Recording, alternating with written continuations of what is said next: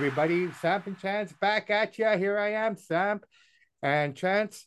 How you guys doing today? And right below us, or right beside us, sorry, we have two-time IBF World Champion, Cruiserweight World Champion, Mr. Steve USS Cunningham. Steve, thank you so much for hey. coming on the show.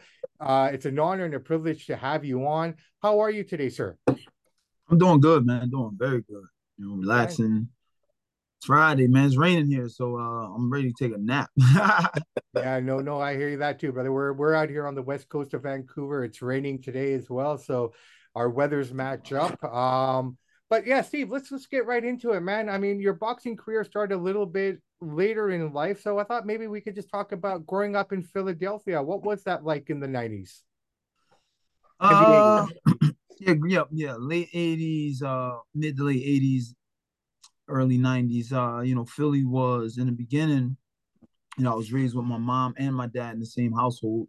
So you know it was great in north philadelphia. It was a great neighborhood um the ghetto but to you know to us it wasn't wasn't a bad thing you know it was just you know everybody wasn't making 50,000 60,000 70,000 a year you know but it was a great neighborhood great experience. Um you could eat at other people's houses there wasn't shootings at the time. This is the 80s, you know, late mid to late 80s.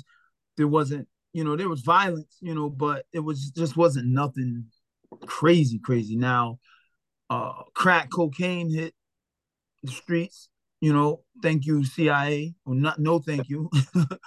you know, and uh, you know, they flooded the streets of the ghettos of America with crack, crack cocaine. And it did that overnight destroyed the city. It destroyed. I saw it with my own eyes. You know, it destroyed our city. So from that, you know, my father uh, got on crack.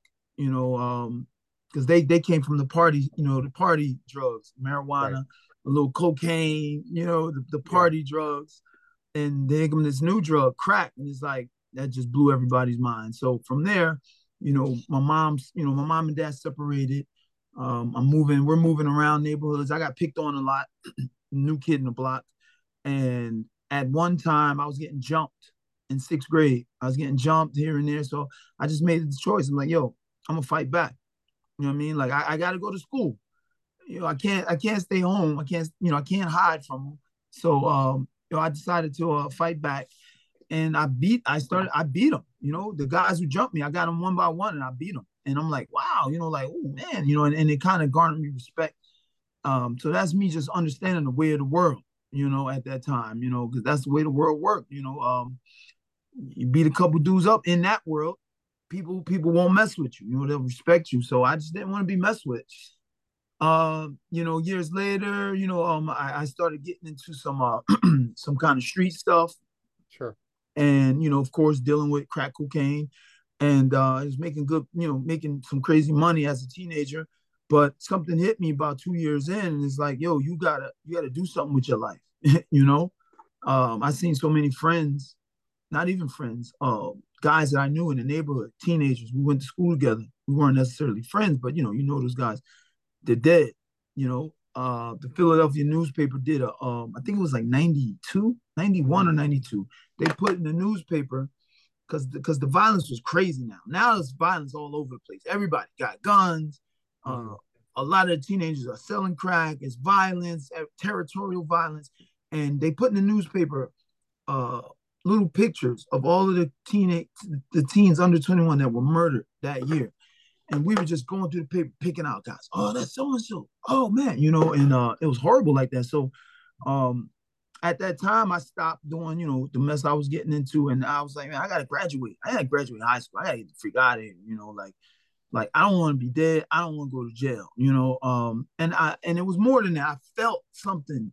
I just had this, and I just use these common words. I just felt like an inner, inner. It was like an inner voice. I heard this inner voice, like, yo, gotta do something. There's more for you, you know. And um, I'm like, what though? You know, I, I was an artist. I mean, I am still, you know, um, I'm an artist. Uh, in high school, art was my major.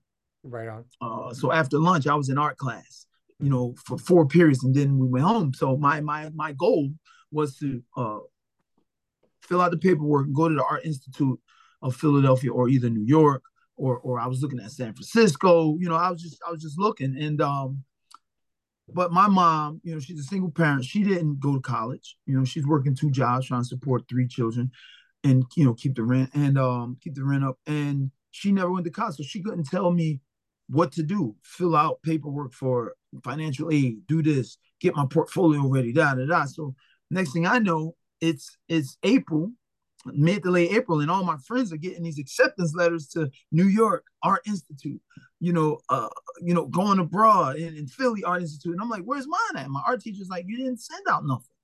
And I'm like, oh snot, you know. So I'm like, what the what that mean, you know? it's like you ain't going nowhere, you know. So the Navy recruiter came in my um advisory class probably about a week, a week after that.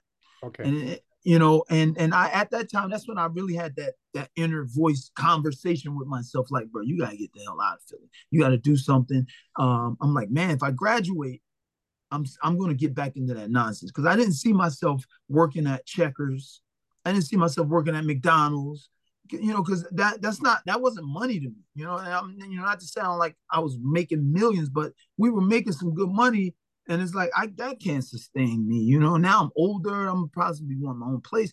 So the Navy recruiter came in to my advisory class and was like, listen, college money, travel the world, meet girls, weekly, you know, monthly checks. I was like, I'm out of here, you know. And um, I joined the Navy um, at age uh, 18, turned 18 that summer. Um, I graduated. I told him I wanted to, you know, enjoy my my summer and then I went after the summer was over. So I joined the Navy in um, September 4th, mm-hmm. 1998. and um, man, that was it from there. So in joining the Navy, uh, I'm filling out my paperwork for the recruiter. The recruiter tells me, hey, um, what's your, what he asked me, he says, what's your hobby? So I write down art, you know, drawing and boxing because you know growing up you know my dad you know this is when network uh boxing was on network television. I, ABC, I, I Wide World of Sports. ABC, brother. yes, yes, yes. So my dad was a, uh, you know, which I found out years later after I'm a world champion. He kind of disclosed to me that he wanted to box when he was young, but he never got a chance to. But uh, my dad, the love for boxing that he had, he sit us down and we watched these fights. You know, I watched Sugar Ray Leonard, Hearns, Hagler, you know, those guys, um, Junior Juice Jones those yeah. guys, man, and, and and just other guys. Just boxing was like part of me, you know, because yeah. it was it, it like took hold of me back then, but it was just a little a little subtle seed at the time. Yeah, absolutely. Um, and this you know? is something that we both have very similar here because I tell Chance all the time, this is how I became a boxing fan because of ABC yeah. Wide World of Sports. Yeah. Every Saturday morning, you turn yeah. on that tube, man, and there they were. And that's where I saw my hero, Marvin Hagler, fight uh, um, oh my god, uh, uh Hearns in, uh. in amazing fight. And I'm like, after that day, I said, "Fuck, this is what I want to this do for it. the rest of my life." Right, right, right. So yeah, so yeah, carry on. So yeah, you're on the Navy so, now. So, yeah, so so I'm in the Navy and I, uh, well, I'm filling out my paperwork and I tell them boxing. You know, I put boxing on it also because throughout my years as a teenager, I got into so many fights. I had I had people tell me, "Yo, you should box." I mean, I had some epic fights like in the street, streets shut down, neighborhoods out and then watch. It's it's kind of uh, an ode to what I did become. You know, it's crazy, but uh, um, so I tell the guy that I wanted to box. I never got a chance to box while I was in Philly because the neighborhood I was in, there in, in Philadelphia, there were rec centers. There's one or two rec centers in each neighborhood. Okay. And in each community. And they all had boxing gyms in it. You know, that was like the recreation for the city, boxing. You know, that's why Philly is crazy with boxing and um, this was 70s, 80s, and even into the 90s. And um, the neighborhood, the end of the neighborhood of the community where I was at, where the boxing gym was, there these guys they were they were talking about they wanted to kill me and they wanted to do you know wanted to harm me. So I'm like I'm not going down there. you know I'm not going to that gym. You know they went to that gym, and uh, so that's why. I started boxing so late at age 19 because I didn't start boxing until I got into the Navy. Right. You know, so when I joined the Navy, went through boot camp, uh, got stationed in Norfolk, Virginia, was stationed on the USS America, which is in Norfolk. Uh, Little Creek Amphibious Base is about 15, 20 minutes away. So we would drive there after work. And that base is where the Navy boxing team headquarters was, you know? Okay. So ironic, you know, it was crazy. So I'm, I'm just driving there going, and I was just working out by myself for like probably eight months, man. Because you know, I I just I just wanted to box. You know, I I didn't care. I I didn't know anything about what I needed to do. All I knew was gloves, bag. Let's work. You know. So I, I would just train, man, boom, boom, boom, by myself, boom, boom, boom. Um, about eight months in, uh, I, I started getting trained by a Marine officer named um, uh, Major Hanson. He was my actual first trainer, you know, first official boxing trainer, Major Hanson. Uh, older white guy, you know, if you if, if the picture of a Marine, that's him. The short, flat top. Oh man, that's my guy, man. Uh, that's him. He is the picture of a Marine. If you think of a Marine as him, so he trained me. He got in the ring with me, and and even in the military, officers weren't supposed to like, you know, spar with enlisted. You know, I was enlisted, but he's just like, "F that, man. We're gonna, we gonna do this, that." So me and him was spar and spar, and uh, he got to we got to a point to where you know he was like, "Man, you want to fight?" So I was like, "Yeah, I want to fight, yes." So um, he got me my first fight. I come into the gym one day. He goes, Cunningham, Cunningham, guess what? I got great news. I'm like, what? He's like, got you your first fight. I'm like, yeah. Um, against who? So he goes, uh, a guy named Israel Spencer. He's the light heavyweight champ of the Navy. so this guy's got about 50, 60 amateur fights. Uh, been to the nationals and all that. And here it is. This is my first fight. But coach, coach believes in me. You know, coach believed in me. So he's like, man, I got you fight. You'll beat him, man. No problem. He said, I just one thing. I had the line say you had 10 wins with 10 knockouts. Wow. so I was like, hey, which, which, you probably had, which you probably had at some point. Right, right. So I'm like, great. You know, I, I, didn't care. I just wanted to fight. You know, it, it was just about fighting. And um, I get in there, uh, training. We're training for the fight. Some of the guys from the Navy team, because I wasn't on the Navy team at the time, they came up to the gym trying to discourage me. Oh man, he gonna beat you, man. You don't got no fights. How he's gonna beat you?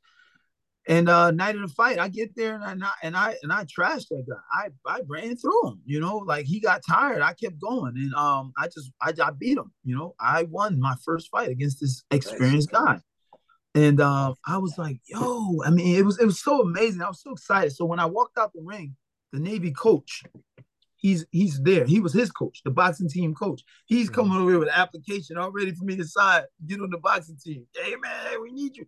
So um I go into the locker room and I just threw up. I mean, that's how hard I was pushing. You know, it's, it's like, mm-hmm. don't lose, you can't lose, you can't. You know. So uh, after that, I joined the Navy boxing team. Um, fight in the uh, Armed Forces tournament. The Air Force, Army, Navy, Marines, everybody's got a boxing team. It's a big tournament, and we fight. Um, I I got a silver, and the guy I fought actually Israel Spencer. He went heavyweight. I stayed light heavyweight. He got a gold I got silver. We became close friends, but every time we sparred, it was like we trying to he was trying to get me back for that loss. but um the army guy was number one in the country and I think like number two in the world. Oh wow. So I and yeah, so I fight him, I get in there and I hit him, boom, and he almost is out. And um, but I, I uh, and then you know he scored. He, he he outpointed me, and um, I got the silver. But he was like, "Man, you're gonna do good in the nationals," you know. So I go to the national tournament, um, I go to the national U.S. Nationals 1998. I lose because I, I I pull the number the number two guy in the country. My first fight, and he's like number three in the world. Um, Anthony Stewart. You know, we had we had some serious um like heavyweights back then. And uh, the first day of that tournament, I pull Anthony Stewart and we fight toe to toe. And, and of course, he won. But I thought I won. I thought I wanted the time. So we were talking trash and ready to fight in the back. But we became friends later too. You know, the, the passion, man. You know, it's just passionate. You know, I'm passionate. It's a passionate sport. And um, so about that was uh March 98.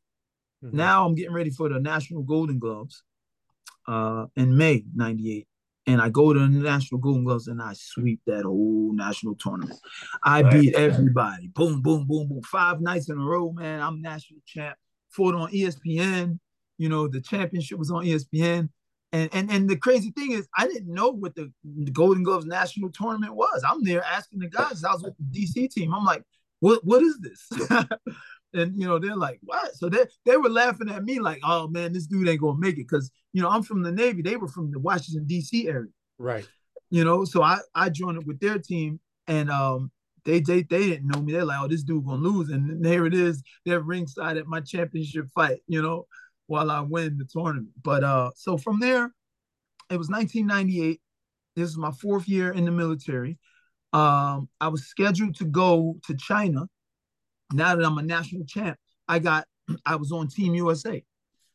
they sent me a big bag, you know, with the gear in it. That's when you know you made it, man. I was like, oh yeah, man. Hmm. Socks, shoes, a sneaker, sweatsuits, USA boxing, man. I, I, made it. And um, they're like, we, we need you to go to China, um, Chongqing, China for the uh, World Cup, 1998 World Cup.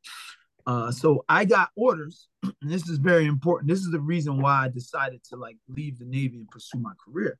So I got orders to um we had my ship was supposed to go out to sea for three weeks and uh you know do workups. Sure. You know, now the Navy, in the Navy, my lieutenant, he saw me box before. He signed my paperwork and was like, You serve the Navy better boxing on the boxing team. And so he's like, as long as I'm here, you're gonna go on these trips. I was like, great. When they leave, he transitioned out. He went to another uh, duty station.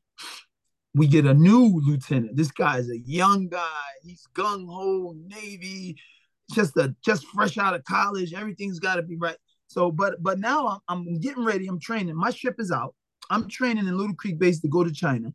Uh, they didn't want me to go to China um, as a military guy because you know China was communist and they just wanted to be safe. Like, we, man, we don't want nobody kidnapping you. I was mm-hmm. like, whoa, what? so I had to uh, go get a passport. Now, when we travel in the military, we travel wherever. You don't need a passport. Right. But uh, now I'm not traveling as military. I got to get a passport and um, a visa, which I didn't know. I didn't know I needed a visa. So me and my trainer, we're driving from DC, from Norfolk to the DC about about an hour and a half, a few times to, to expedite this passport. We do that. Day of the fight, day of the flight to go to China. I go to his car, I take my bag, throw it in the car. I'm like, yeah, let's go. I mean, he worked the mess out of me, man. I was ready. And uh, he's like, nah, you're not going. And I was like, what? What do you mean? He's like, uh, USA Boxing didn't want you to go over there without a visa. We needed to apply for a visa too. We didn't know that. They didn't give us the info that we needed. And they're like, if you get over there, you might be stuck. And I was just like, oh. So, so from there, now my ship had about a week left to come back. So I just stayed training and stuff. My ship comes back, and the lieutenant's mad at me for not getting flown out to sea when I found out I couldn't go to China. And he's like, no more boxing for you. You're and I, that's when I knew I got to get out. Mm-hmm. I got to get out because I wanted this. I went in that tournament, uh, beating Israel Spencer my first fight. That showed me this is what I'm supposed to be doing. You know, that showed me that I can I can excel in this. So I yeah. got out the Navy and moved to Atlanta with my trainer, um, who's no longer a Major Hanson. I'm sorry, I left that part out. Major Hanson basically handed me over to Anthony Chase. He was a coach on the 2012 Olympic team. Uh, but Anthony Chase was former Navy boxer, and he came, and, and Coach Han- Major Hanson was like, "Listen, Cunningham, we can't spar no more. You know, he's like, you're getting too good. He's like, you're getting too good. So he's like, and then he said, listen, there's only so far I can take you. He said, now this guy, he can take you further. I mean, he just he handed me over, you know, and I respected that, you know. Um, so you know, so now Coach Chase moves to Atlanta. I go to Atlanta trying to make the 2000 Olympic team. And, you know, we fight in the tournaments. I, I lose to the guy that um, I beat in the national golden gloves. He went to the he went to the Olympic. So I'm like, hey, it's time for me to go pro. You know, so I turned pro in 2000. Uh racked up um I think it was like nine fights, 10 fights in like a year yeah your first 10 fights there's not much out there to to find nah. in terms of video or anything. Tell us a little bit about that unfortunately. Like i said i mean in this world of video and everything that's out there you can find any fight basically. But unfortunately yeah. those those first 10 fights that you had they're, they're kind of hard to find. Why? Yeah uh, so I, I, have my first fight on on um uh vhs i have my first fight. That was against norman jones right?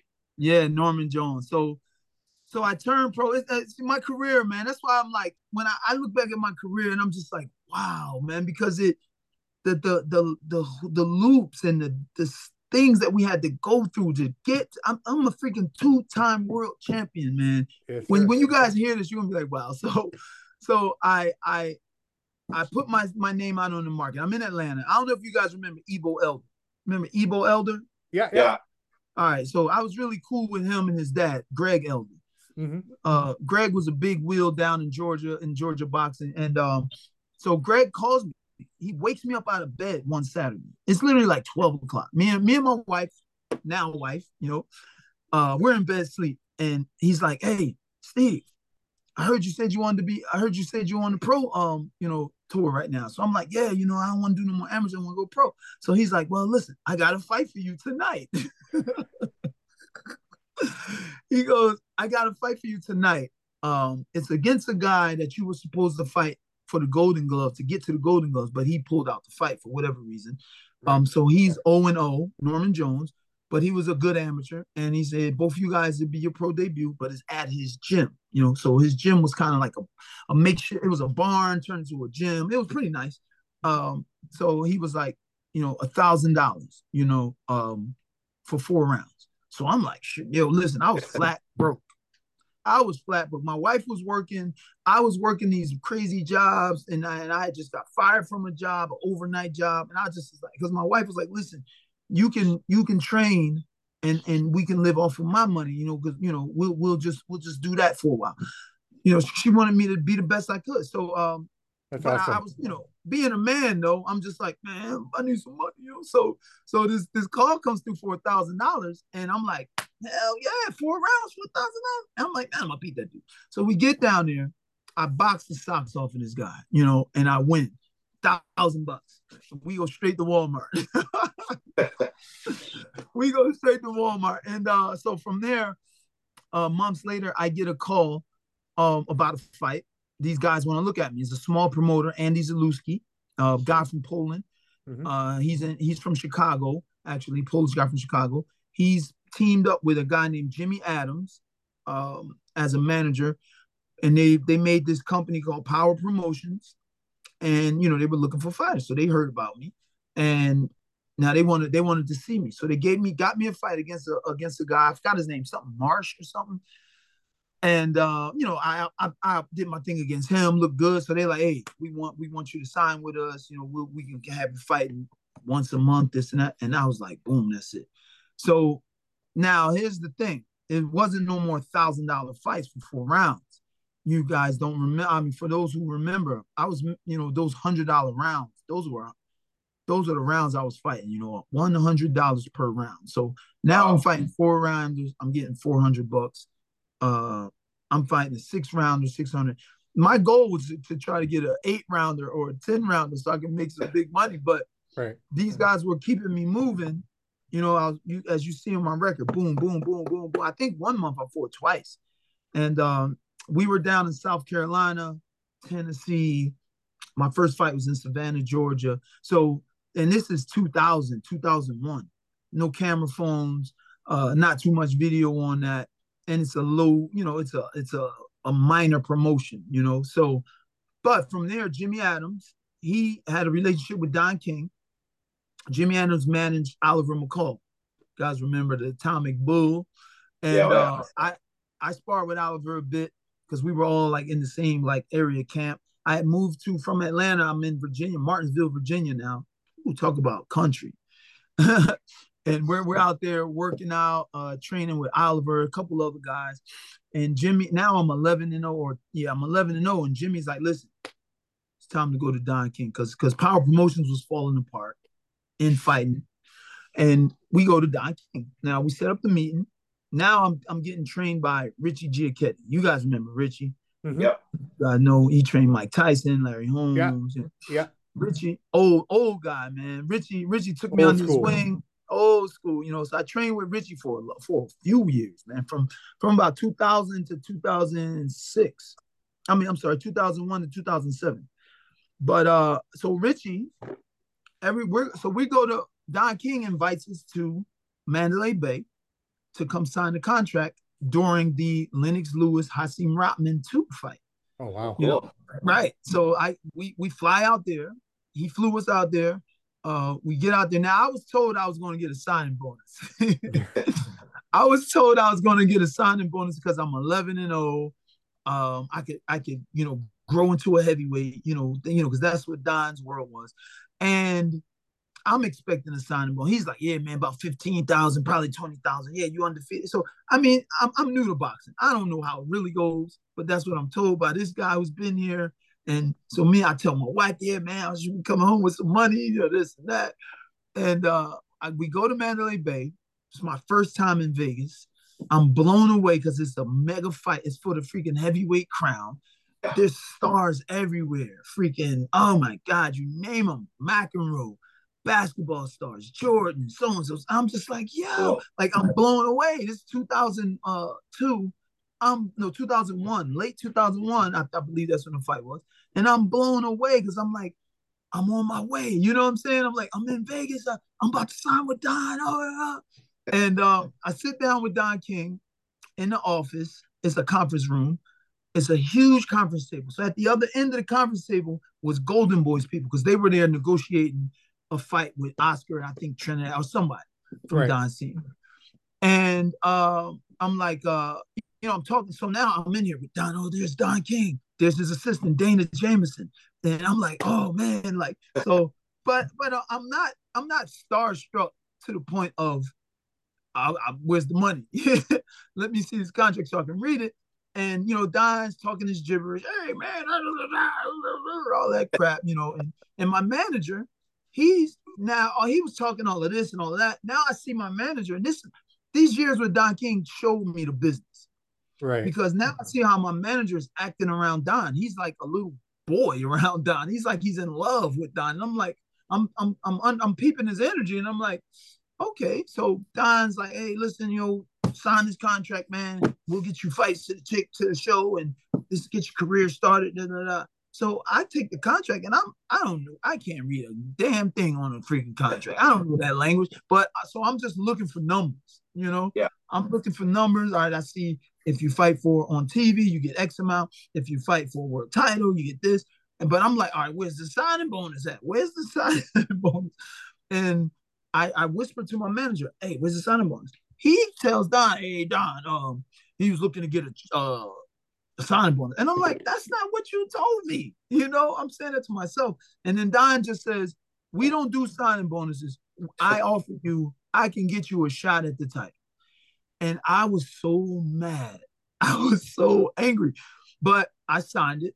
I signed it. And but you know, I'm one of them people. If if I don't like you, you will see it on my face if I'm around you. I just can't hide it. I, it's just I can't hide it. I'm not comfortable.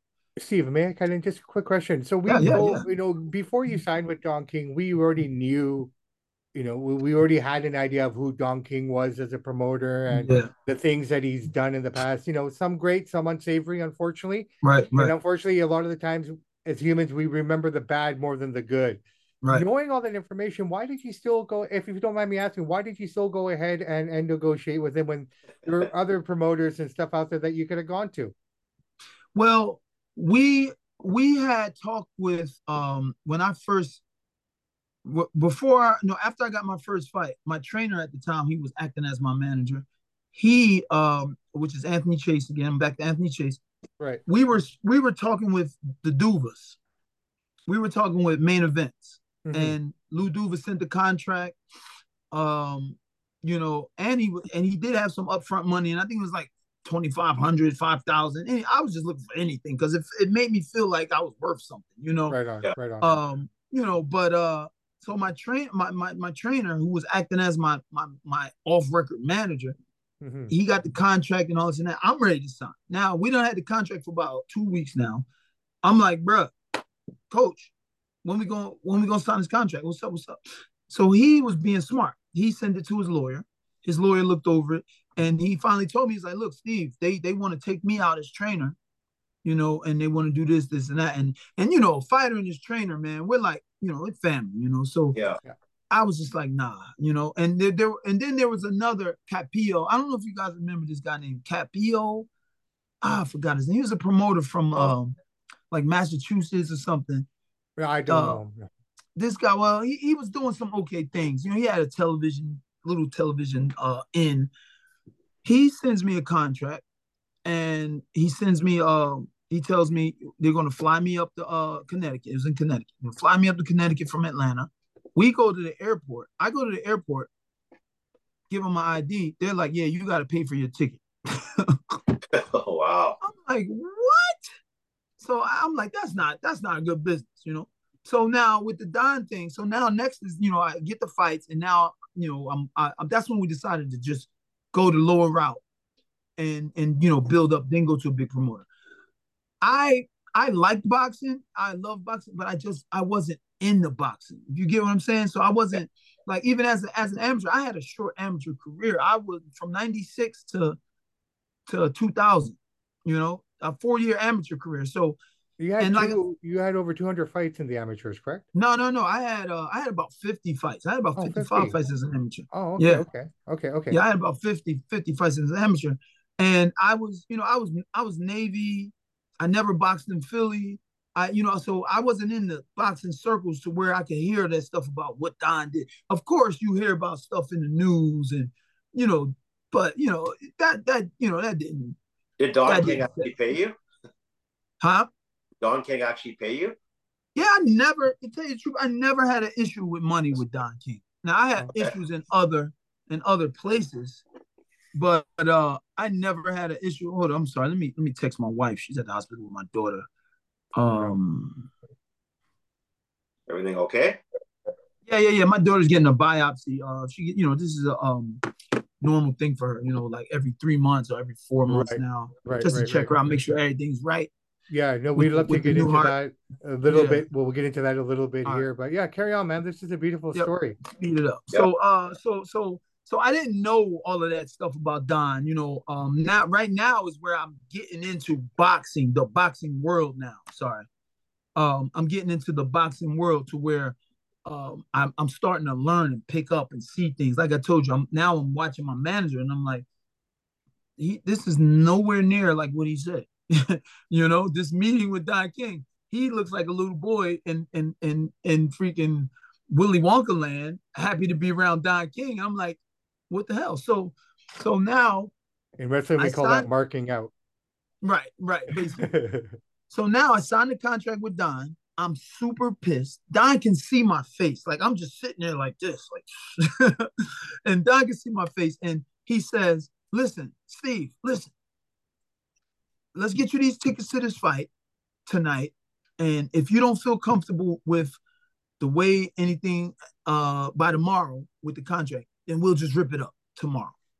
And I, for some reason, I knew that was bullshit. I knew that was bullshit. So, so I went downstairs I got away from my manager. I went downstairs and I was just so mad at everybody. And I called my wife and I was just going off like, man, these motherfuckers, man, oh, this shit is crazy. It's not what it was. Nah, nah, nah. So she was just like, man, just just work it out. So I was, and in all actuality, I I, I came to this place of throwing. I was gonna throw my first fight with Don so he could let me out the contract. Oh wow. That's how mad I was. That's how mad I was. That is how mad I was. Um, but then it was like I don't want to do that. You know, that was that, that was a serious thought though. I was I I freaking deliberated over that, you know. But it's like, nah, I'm not gonna do that. I'm gonna, I'm gonna do my best, you know, like I always do. And mm-hmm. so my first fight with Don happens to be at the Mandalay Bay the next year. Um, and I get knocked down my first the first round. I fought a guy named um, Joseph Awinongya. Right. Actually, me and him are really cool right now because uh his kids box, his son boxes. His son is like a top amateur. I mean, this kid's like a 19-time national champ. His kid is good. Oh wow. Uh, and I take my kids to the tournament and uh, you know, we talk a lot. But Joseph knocked me down. Boom. And from there, Don King marked me. You know, I got up and outboxed him and won the fight, but Don King marked me. You know, so so from there, Don was trying to send me to, you know, feed me to all his other cruiserweights. And and so if you look at my record then, I went from fighting once a month to fighting with Don literally almost once a year. I think it was one year with Don, I fought twice. In in wow. eight eight or nine years, I think it was eight years, eight or nine years I was with Don.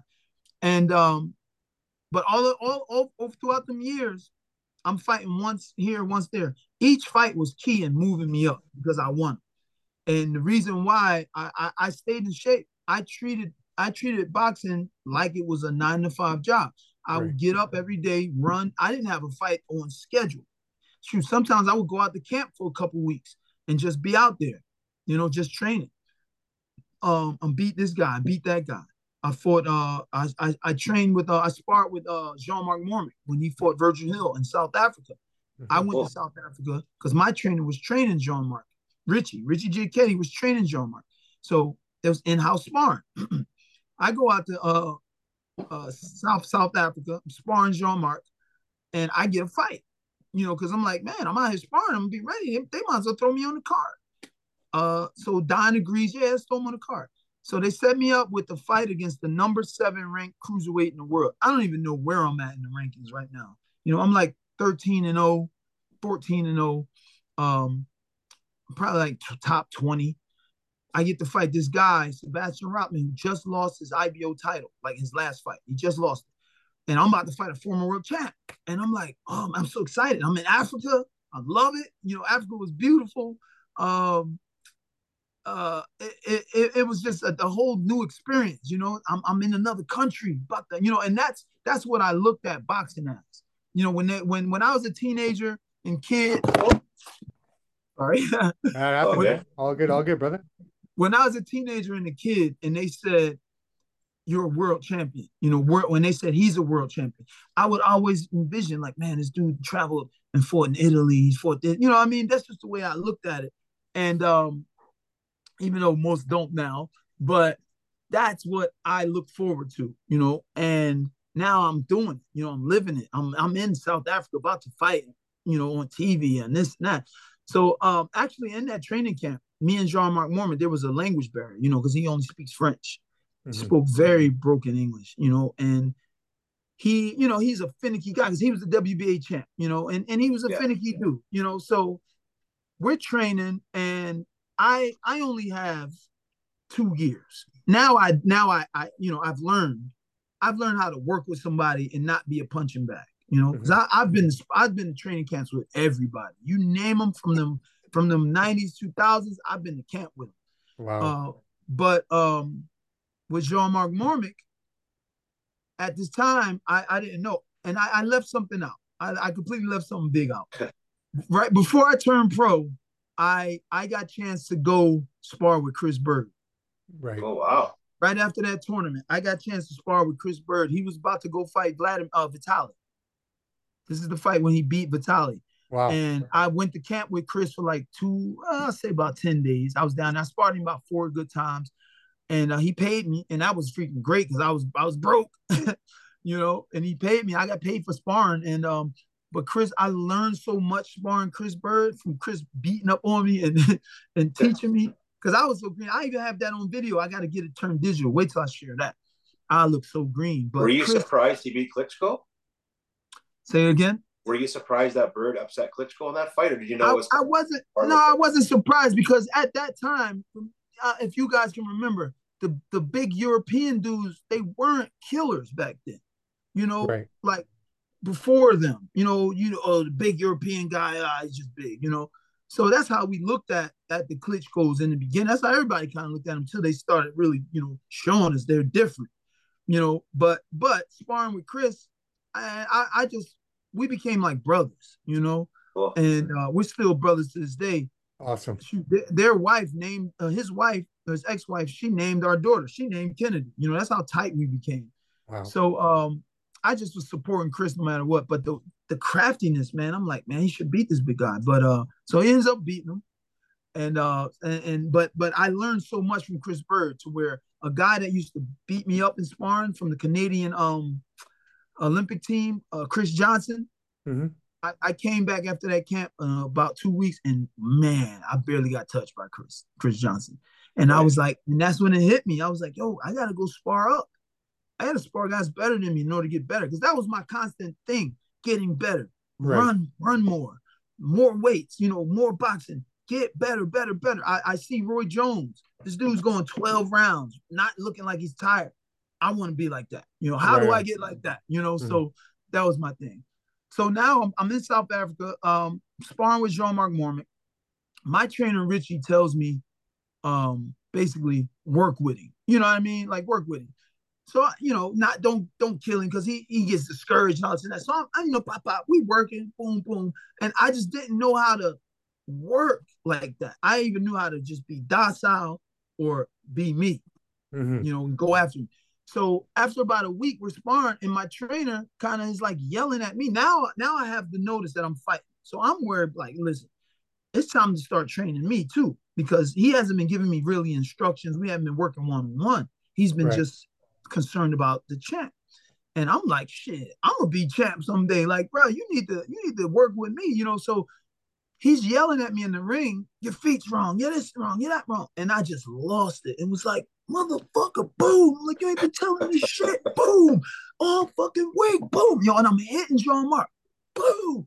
Boom. I hit him one time. He was like, and we we we had like a, a second pause and just was like cats and dogs. Blah, blah, blah. Oh man. So they they fired me that day. so I got fired from uh sparring Jean Mark. I wasn't allowed to spar him. South Africa, I was the only one there. You know, like my trainer kind of stopped talking to me, even though we trained. He he sided with Jean Mark, Right. and that's kind of when I kind of peeped him. You know, because it's like he he's going after he. And I'm like, I'm this guy, but Jean Mark was making more money. He was the champ, and I'm like, oh, he's one of them guys. So I I learned him. I learned you know Richie. Uh, South African fight. I beat Jean. I beat um I beat the champ. I mean the former champ. Now I'm number seven in the world. Boom, I'm popping now. You know, people talking about me. Uh, I beat Guillermo Jones. You guys remember Guillermo? Yeah. Guillermo was a beast. I, I beat him in a split decision. Um, and the only reason that was kind of split was because uh, you guys remember Angel Manfredy, Freddie. Oh, for sure. Absolutely. And right, so so remember, like when I was coming up, amateur, he was he was killing, you know. But that was before he fought Floyd and all that. Before he kind of went a little crazy, uh, you know. And uh he would wear these red tie, you know, the whole devil persona before the Jesus thing. Yes. Yeah. yes. And right, so so I wanted to match like that, you know. I wanted to, I took something from him, so I I I had a whole black outfit. I wore these black tights all the way down to the ankles, not knowing that crap was going to kill me. and and I and I trained in them a few times, but it wasn't. There, there's a difference between training in, in them lights under the in the fight, Yeah. being under them lights. There's a freaking difference. The energy, the, ex, the you know, the excitement, and you're just working. And um, in the fight, now I know I'm in shape. I'm in shape. I know I'm in freaking shape. I know it. But in the fight, it's like round four. This is an eight round fight. It's probably like round three or four. I sit down and I'm like, man, I'm like, I'm not, I'm not that. I just feel drained. And I'm I don't know why. I'm like, what the hell's going on? So it kind of made the fight a little more, you know, interesting for for Guillermo Jones because I wasn't who I could be. Mhm. Yeah. So that's why the fight was a split decision. I still squeaked it out, but I was yo at the end. I was like, I had to come to a choice of keep my hands up and fight, which would seem like too much energy because I was so drained, and or just work. And I just went in there and worked and just push, push, push. And at the end, I was so dead tired. And then I get to the locker room and I tell Richie, I'm like, yo, man, I was freaking so tired. And he looked and he was like, you had these damn tights on, you know, like they're freaking holding in your heat. Like I was overheating. It was crazy, man. So right. So I, I wanted that. Um, I wanted to rematch with Guillermo and I almost got it. But um, so I beat Guillermo Jones. Uh, I forgot who else I fought after him. But then I fight Kelvin Davis Right. former IBF champion in Cleveland. And this is this is the fight. This is my biggest fight. You know, this is bigger than the South Africa fight. That was my biggest fight. Now, and then I fought Guillermo Jones, a former world title challenger. He fought for the title at 147. Now he's cruiserweight. But this is it. Fighting for the number one spot, you know, to fight for a world champion against a former world champ. And I'm like, oh man, I trained my butt off uh, brought in my other coach to do mitts because Richie's hands were so busted up. He said his hands busted up from training Mike Tyson and Larry Holmes, and he's older. He's in his sixties. Yeah. He's I can't do mitts. So I brought in my old trainer Anthony Chase, and we rekindled. And uh, bah, bah, bah, I just got sharp, man. So I get out there, I I put on a boxing lesson and a little rumbling with Kelvin Davis, you know, because he he did have that Mike Tyson persona. Yeah. Um, but I, I won the unanimous decision, and now I'm number one in the freaking world to fight O'Neil Bell, Yeah. which is another story in itself because in Atlanta, me and O'Neil Bell, when O'Neil was uh, a young pro, probably like two fights as a pro, I was an amateur national champ. Me and him was spar all the time. Oh man. And it was one of them things where if I if I fought smart, boxing O'Neil Bell wasn't hard. You know, if I if I if I box, pop, pop. but if I fought his fight, because I I at that point I wasn't who I was, who I am. You Right. know what I'm saying? Mentally in boxing. I didn't understand a lot. I was learning still. Even though I'm 21, 22, I'm I just started boxing at 19. So I'm I'm learning how to be me. And but a guy like O'Neil Bell, he's a bruiser, man. I mean, he he he bring you that. He if you box him, it's easy. But I would fight sometimes. I would always I would fall into rumbling him, and that's when he would get over on me. You know, so it'd be any given day, it'd be O'Neil, it'd be me, and then I just started kind of just boxing him, and it was me, me. So, um, now I'm number one to O'Neil Bell's crown because O'Neil Bell now has he he stopped Jean Marc Mormeck, and he took the WBA and the W. He's got three of the belts. O'Neil Bell's got three of the belts, and I'm like, yes. I'm like, I'm about to be unified. I'm like, I know I can beat this dude, and uh, and I've gotten even better since those amateur days. And uh, you know, me and O'Neil Bell talked some smack at the press conference, and uh, uh, I heard he, you know, of course, you know, he was he was with Al, so he won at that time. He wanted a lot of money, which he should have. You know, he wanted like a million dollars to defend his titles, and we know the cruiserweights wasn't making that type of money, you know, in America. So he vacated the IBF, and now I have to go to Poland, who the number three, Krzysztof Wlodarczyk. He's the number three um, guy. Now this is where Don King doesn't didn't have any any care for me. You got a guy, you got a tall guy, you got a veteran. I'm a Navy veteran. 9-11 happened. Everybody was so patriotic. I mean, it was unbelievable. Oh, you in the military? Oh, I love you. You know, they just loved us, you know, Yeah. veterans. It was just unbelievable. And um, we're like, man, he should have he should have promoted off of that for me, you know, like that would I, I should have been a household name just off of that in itself, you know. But and, and the salute, you know, and Don's patriotic himself. He's always waving those American flags. I'm surprised Right. he didn't do that. Right. And and I'm I'm now I'm at was that after the South African fight, that's when I I started or during the South African fight, that's when I started calling myself USS Cunningham, you know. So that's 2004. But everybody's still patriotic. It's still hot off of 9/11, and I'm like, bro, let's let's run with this, you know. Yeah. Shit. And they just didn't. So, um, but now you know, um, I'm like, uh, we fight O'Neil. Uh, we're trying to fight O'Neil. He vacates the title. I gotta, I gotta deal with Don King now. Don has to win the purse bid, um, against the Polish guys. Right. Don doesn't have any care for me like that because it's like I'm not I'm not knocking dudes out. I'm not knocking these dudes out. A fan once said in the comment box years ago when people were kind of getting on me, like, you know, oh Cunningham, Cunningham don't have no power. Cunningham don't have this, he ain't that. You know, he just squeaks by, gets these decisions. And this one fan said it right. He said, You guys got to look at Cunningham's record. Look at who he's been fighting. I've been fighting top dudes since 04, Right. top contenders. And he was like, show me a fighter that's knocking out top guys all the time. Right on. You know, he's like, show me a fighter. And and and I kind of prove him because in my, you know, you know, I, I shoot, I stopped Marco Huck, you know, knock Fury down. So it's not that I didn't have the power. It's just I was up against some top upper echelon elite cruiserweights. So Don didn't win the purse bid. We know Don has the money. Don could have won that purse bid. He didn't win the purse bid. The Polish, he let the Polish promoters win the purse bid. So what we found out is these promoters, they wash each other's hands. You know, and, and listen, you take this cruiserweight title, but you give me something, you know, on the back end. You know what I mean? I'll let you have that cruiserweight title in Poland. And when they controlled, they controlled the fight. They did so much dirt. It was unbelievable. They, I, I was, I was sponsored by Grant. Hold up. Let me plug my uh, iPad up. I was sponsored by Grant Boxing, and um, and I was supposed to, you know, my gloves were supposed to be worn. I get to Poland. They took my gloves from me. They gave me some lame Everlast gloves, you know, these smaller gloves. I mean, these gloves felt like mitts. Yeah, yeah, yeah. I was like, what? Um, they switched the judge. There wasn't supposed to be a Polish judge. Uh, there was supposed to be a um, there was a, a specific German judge. They switched him, and then they put in a German, a Polish judge, and they did. They just did so much other stuff. So I get into the fight. We fight. This is the first world title fight in Poland in their history. It's me. Oh, wow. you know, it's unbelievable. And uh, we get there. Uh, we fight. Boom. I lose the fight. They give the fight to him on the scorecards. Now, the American judge, I don't know that guy, never met him before in my life. He had me winning 11 rounds to one. 11 to one.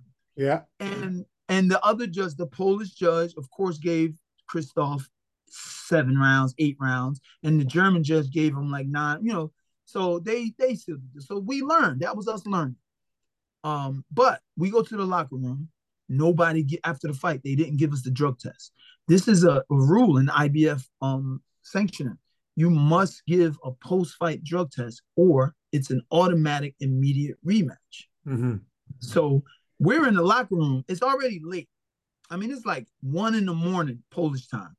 I'm on the phone. Everybody's like, "They robbed you, man. They robbed you." Oh, yeah, you Yeah. Right. So, so um, the the security comes and basically kicks us out. They're like, "We're closing the stadium."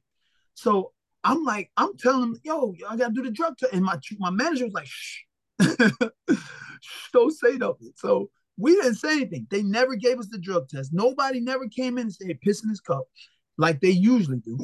We get to the press conference, and my, my manager told me, Richie Giacchetti, trainer slash manager, was like, listen, uh, we're going to get the immediate rematch because they didn't get a drug test. So at the press conference, I was so mad because, you know, and, and I get it. Polish people, they they they love their they their their their support is unbelievable. All the European countries they support their fighters like oh they do absolutely it's unbelievable. So I'm I'm sitting at the joint and I'm just mad because they're it's like they're just so happy for him and I'm like he didn't win you know but this is again this is my first world title fight this is my first time on the big stage this is my first big money fight this is a hundred fifteen thousand dollar fight yeah yeah yeah you know I went from fighting. I fought that January. I had to beg Don King to put me on that O'Neil Bell, Jean Marc Mormeck undercard. Um, because I'm like, I'm number one to whoever wins. I said, it only makes sense. Yeah. You know what I'm saying? It makes sense to put me on the card. This dude gets me a guy named Lloyd Bryant. You know, somebody to just beat up and puts me on first. Wow. He's reluctant. My minimum with Don King was five thousand dollars. I was supposed to get no less than five thousand dollars. I got thirty five hundred for that fight, hmm. and he acted wow. like he was doing me a favor. Oh man, ah, all right, all right, I'll put you on, but only thirty five hundred though. And I'm just like, whatever. I freaking got to take it. You know, got to freaking take it. I wanted to be on that show. I wanted to be yeah. there. I get there. I'm the first fight. My family didn't get in the building. The venue oh. didn't open the doors until the third round. Good thing I didn't knock them out till the fifth round crazy. it's crazy. So that's the that's the Don King I dealt with, that type of stuff. So so now um I get paid. So I went from 3,500 in January of 2006 to now I think it's November of 1.5. I mean, one, one, I wish 100,000, 15, $115,000 in, in, you know, in eight months.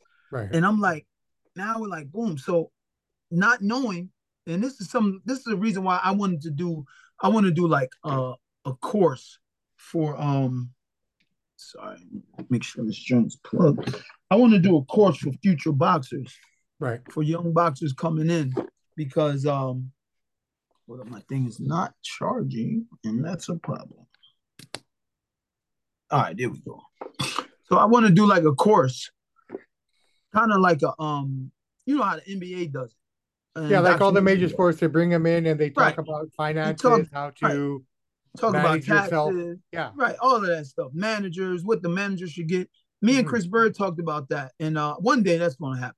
Kind of like a fighter uh, union, right? We need to, we need to, we need to have uh, a few old fighters, old former world champions, You get these new kids from the new Olympic year, or anybody who wants to come in. Listen, this is this is our experience, and this is what to look out for. Because Right. I didn't have anything to look out for. I didn't. The only person that was talking to me was Chris Byrd, and he would tell me because so by now, you know, I'm I'm you know I've been to you know that one camp with Chris, but we're talk, but uh we talk more later. But uh, so let me keep going. So uh I get the fight's over. I'm I'm pissed. I know I'm going to get the rematch, and I tell him at the press conference, I'm coming back and I'm taking my freaking title. So they're laughing at me. this dude's crazy. So we leave. We filed a protest. well, oh no, no, I'm sorry. Before we leave, because this is make this is major. The promoter comes to my room that evening with ninety thousand dollars in cash in his hand.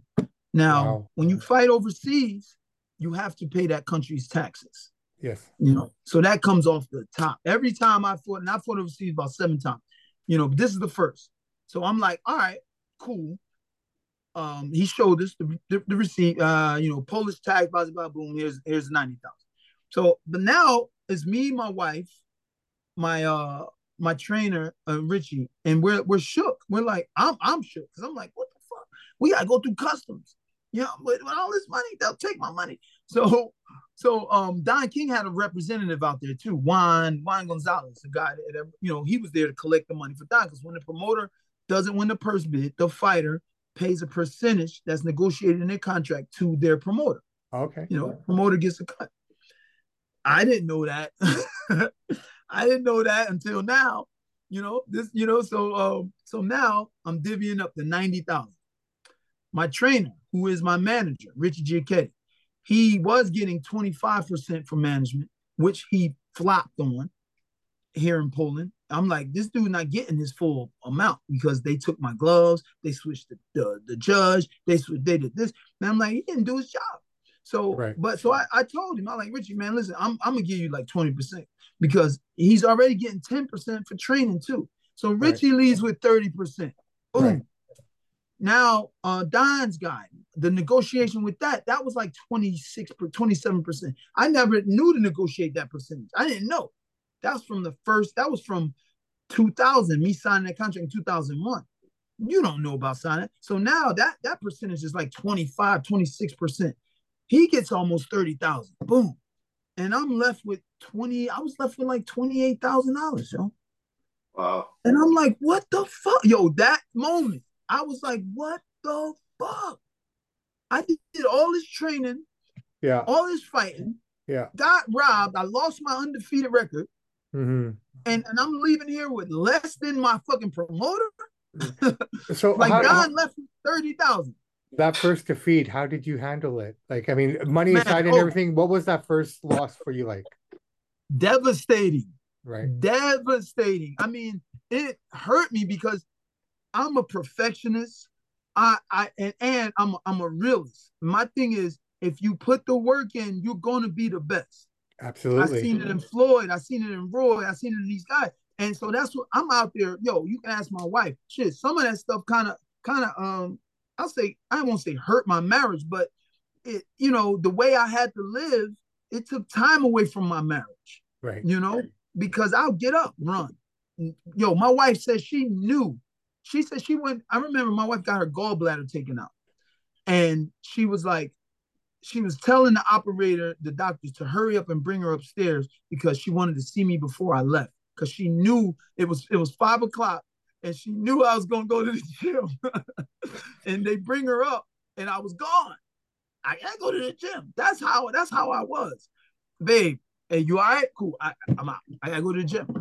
She knew how. That's how I did it. It was like my religion, Right. and it was my way of life. And um, I'm like, I did. I do all of this. I swim. I lift weights. I sprint. I'm running miles. I'm I'm wearing weights on my back while I while I box. Weights on my wrist. Da da da. And I'm like, they fucking cheated me. You know. So, yeah. dude, I was. dev- You can, man. Listen, I was walking around the house at any given time, burst out in tears, because I I felt like I shouldn't lose. I just felt like that. So we get the hearing, we win the hearing for the rematch, immediate rematch. I'm elated. I'm excited. I'm excited for a couple reasons because now I get to make make another big paycheck.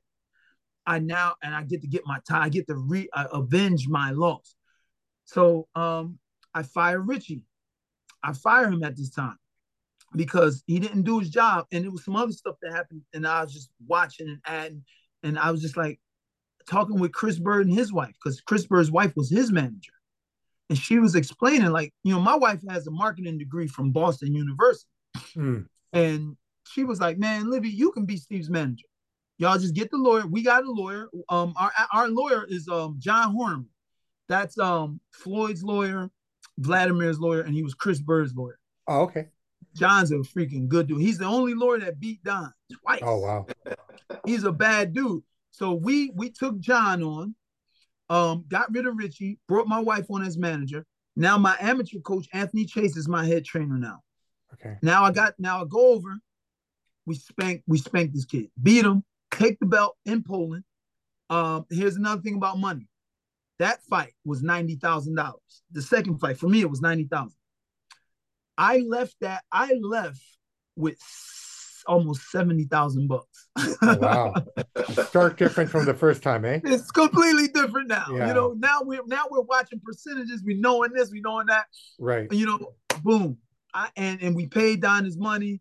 We we negotiated that percentage down, and and Don didn't think I was going to win, but now I come back a champion. Now I come back a freaking world champion, and he's like, he's excited, but but he sends me to Germany uh the next year, and here it is again. I win the title.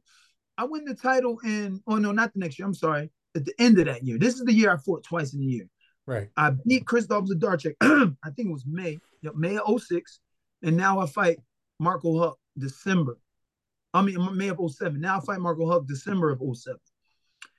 Don King loses the purse bid again. Now I have to go to Germany, Marco Huck's hometown, where he grew up. That's where we're fighting. Right. in his hometown. And and Marco Huck's a beast. Yeah. You know, he fought, he beat Vadim Tokarev the fight before mine. Vadim Tokarev was supposed to be the future of the cruiserweight division, hmm and Marco Huck made him look like a kid. I'm watching that fight like, oh snap! I gotta fight this motherfucker. you know, I got man, I gotta fight this guy. And Marco Huck's like 21 years old, 22 years old. I just hit 31. Right. Um, everybody's like, Cunningham's got to fight Marco Huck.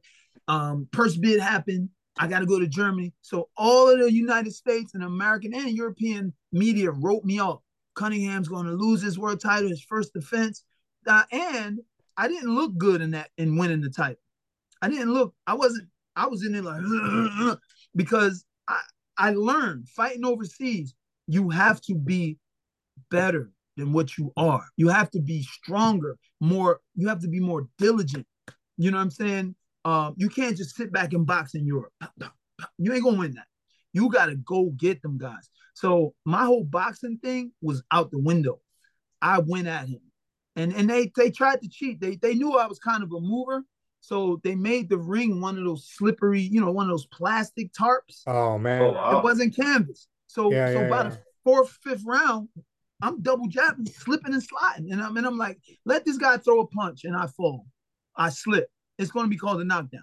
So that's what I had in the back of my head. So that was a real ugly fight. I looked bad. Everybody looked bad, but I got the win. That's all that mm-hmm. mattered. Right. And Marco Huck and their team, they saw that fight. They were so big headed. Oh, we gonna kill Cunningham. Yeah, nah, nah, nah. So Don, I went to Don. Now Don is um, you know, I went to Don's office. We negotiated the amount. Uh, this fight is 200, 200,000. I'm like, sure, making some money. Yeah. But but listen, I'm a world champion. 200,000, that's not a lot of money. Mhm. But as a cruiserweight, that's all we can get. But it's still a lot of money to me. Shit, you know what I mean? Two hundred thousand for a fight. That's a lot of money. But world champions is fighting for four, five, six hundred thousand. You know, I remember when when dudes used to travel overseas, you knew you was getting paid. I mean, Right. paid. But but so you know, the whole excuse is it's the cruiserweights. Okay, cool. So we negotiate that purse. Um, and and Don's like, yeah, man, you know, the finish title, and it, there was no future plans because Don thought I was going to lose too. I get to um Germany. Um, this is one fight I cried. I cried before this fight. I, I just I just saw Mike Tyson uh of Reels by Mike, and Mike was like, I cried before every fight, and I kind of I didn't cry before every fight. It was there was a couple fights I, I drew tears before, but the Marco Huck one was the main one. I mean, I was up, I was, I had to go hide, man. I was, it was right before the bus came to get us to take us to the uh, arena, Mhm. and my whole training camp, like I'm a runner, I like to run. I got what's called runner's knee, because my my mind was like, man, I I was in camp with Chris Byrd. Now I've been going back and forth to camp with Chris Byrd. Now I'm as a champion, you know, and we we even tighter. And uh Chris, we ran 10, we did a 10 mile run one time up Red Rock Mountain in Vegas. And I'm like, man, I feel great. So I come back home. Now I got the Huck fight. I'm like, man, I'm gonna run 10 miles like twice a week, you know, because that's gonna get me in better shape. I run, I run the 10 mile run in Philly around the river. And the next, the next time, two days later, I tried to go run it and I couldn't. I took, I ran about two blocks Oh, and man. I just had to stop. The pain was so excruciating. And I'm like, yo, this is the beginning of camp. That I go to the doctor, like, yo, you got runner's knee, you can't run, chill. So I'm like, man, I can't chill. Like that's that's me. My thing is being in shape. How do I be in shape without running? So I tried to do that long. I tried to do a small, a short run. Got a little further, broke down, broke down again, and I'm like, oh my god. Now I'm like, we're like, we're like two weeks into this like seven week camp, and I'm like, I'm like, oh my god, this kid gonna freaking kill me. this motherfucker 22 years old, he's strong. Oh my god.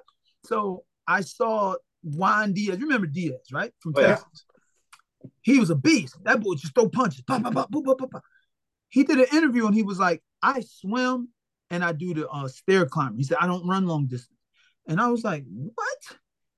So I'm learning. So I I, I found out how he how he um did the stair climber, uh sprints, like like um or or I start I found somebody that taught me how to do these 10 floor sprints. So you do Mhm. regular 10 steps and then you and then you turn that joint out. You do 10 floor sprints. Do that for like 20 minutes, 30 minutes. Oh my God. So I did that. I would swim. I started swimming like crazy. And I still could do sprints though. I still could do short burst sprints. So I was killing that. This stuff had to replace the long distance running. Yeah. And good sparring, man. I had good sparring. Eddie Chambers, Chaz Witherspoon, Yusuf Mack. Um, now I'm trained by Brother Nazim. Oh, I'm sorry, I'm sorry. I was getting trained by Brother Nazim, but this is when Nazim had that stroke, his first stroke, Right, right. and he, he kind of he couldn't train me. So now I'm with my uh I'm with my amateur trainer still. We go to Germany. Um, Marco Huck is the man over there. Uh, he's talking so much smack, like he's gonna beat me. We had just bought a pizza shop because we were we were trying to maximize, you know, the money we got. You know, we just made. I just came home with seventy thousand dollars. Actually, what I did was I took a loan off of my two hundred thousand dollar purse for the Huck fight. Good thing about Don, that's what I'm saying. I, I, I mean, I my my interest with Don wasn't necessarily money up front because if he would have fought me, I'd I'd have had the money to do it myself Right. but it was it was just not getting the fights. So we found we were actually I lived in the ghetto like as a world champion right before the Marco Huck fight. We were looking to move out of West Philly, and we found a house. They didn't accept our offer, and my wife was like, "Hey, how about forget getting a house? Let's get this pizza shop. It'll make money for us, you know, because the way we've been fighting once the freaking year, we need some money coming in." And my wife wasn't really working, um, because my daughter had came home from the hospital you know, and she, my daughter had a trach, she had a heart machine, she had da da da, she had like uh 16 hours of nursing, you know. So my wife stayed home. My wife stopped her career and to help my daughter. And so now I'm like, yeah, let's get the pizza shop. But it was like 70,000 down. So I just called Don. I was like, hey, Don. I, and he was like, yeah, cool. But he only do that because he know I'm about to fight and he know you're gonna get that money back. So I couldn't call him right now and be like, hey Don, I need you know what I mean? So so he knew he was getting his money back when I fought. So it was just an upfront of you know, he fronted me the money. Boom, we got the pizza shop. And overall that didn't go as planned. but it was it was the way we were thinking, you know. So Sure, sure. Huck, uh they come down, they're like, hey, van's on his way, be here in 15 minutes. I got my bag. Well, they got my bag. I'm- I got my headphones, and it's kind of like a little dip, like down in the basement and off the lobby. And I just go down there and sit on the steps. I'm by myself, and I just start freaking crying because I'm like, this is what I wanted, you know, for for years to be a world champion. And and on paper, I was going to lose. You know what I'm saying? I'm I'm in the, and we know when you fight overseas, they got two judges in the bo- in, in the pocket. At least at least one of the judges and the doctor or two judges. They or shit, two judges and a doctor. I've experienced it all, yeah. you know, afterward. But but I'm like, I'm just like, I don't want to lose. You know, I don't want to lose. And I just start crying because I'm just like, and I just like, yo, this is gonna be the hardest fight of this dude's life. You know what I mean? I said, this is gonna be the worst fight of his life. If he beats me, he's gonna remember this freaking fight because I'm not laying, I'm not just laying down. And I, you guys seen the fight. I went out there, man, and I just kept getting better and better. And he started, he kept, he just wasn't that monster to me. Yeah. And and I stopped him in the 12th. And that right, that fight, which I think is my bet to me and my wife, that's my greatest victory. Okay. Because and and not only because of who he was before, it's who he became after. Right. You know what I'm saying? He's a monster, yeah. man. So oh, that's oh, yeah. my greatest victory. Well, the emotion and everything that led up to it, I kind of, you know, it's just it's more than just the fight itself. It's everything it's encompassing everything. it, right? It's uh, the life, it's money, it's taking know, care of my family, it's all of that. So, Steve, how did I, I I'm sure this is something that our listeners want to hear about, and you know, just right. because he's in the news and whatnot. How did the Tyson Fury fight come up, and how did you end up in becoming a heavyweight? So, all right, I'm gonna, I'm gonna make it. I'm gonna, I'm gonna, I'm gonna make it as fast as I can, impactful. But uh, after the Huck fight, I lost my title to Adamek, right in Jersey. Uh, fought Wayne Braithwaite for the number one spot. Mm-hmm. Vacated. I was um now I'm number one.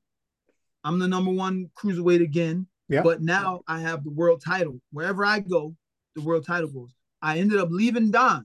We we that's a whole story in itself. Yeah. I am not gonna waste the time on that right now. But I ended up swindling away from Don. We snuck away from Don on some slick crap. And we let the we let the contract, we talked them out of they wanted, I'll just give you a quick synopsis. They tried yeah. to get us to re-sign. And my wife was like, listen, we we were already plotting for four years. We were plotting. We're not resigning again. We're not resigning with this dude because we I had to resign. I was forced to resign with him in order to get the Guillermo Jones fight. So from that that four year fight, that four year contract went to seven years. You know, so now I'm like, I'm not doing that again.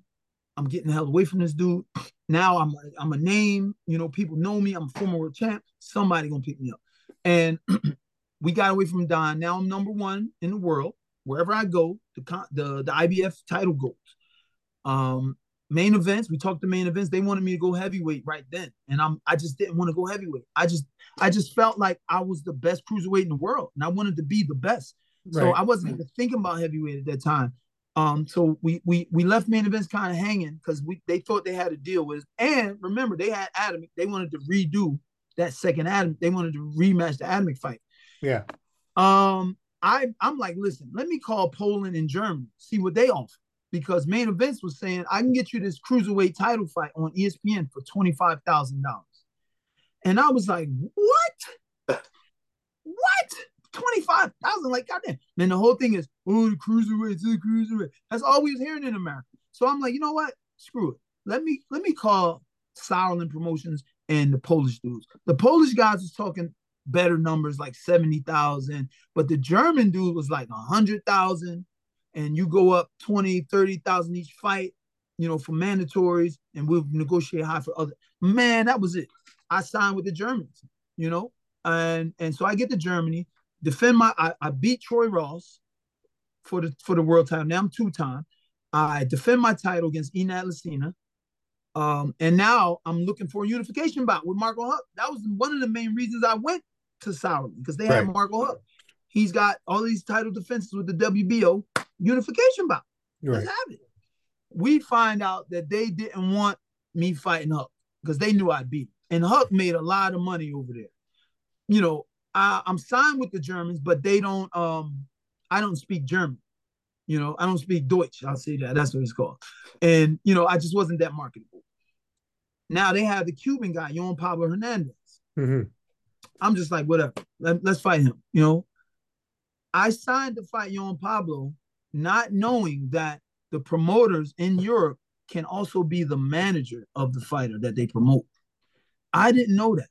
Mm-hmm. So I didn't know that until the press conference of the first Hernandez fight.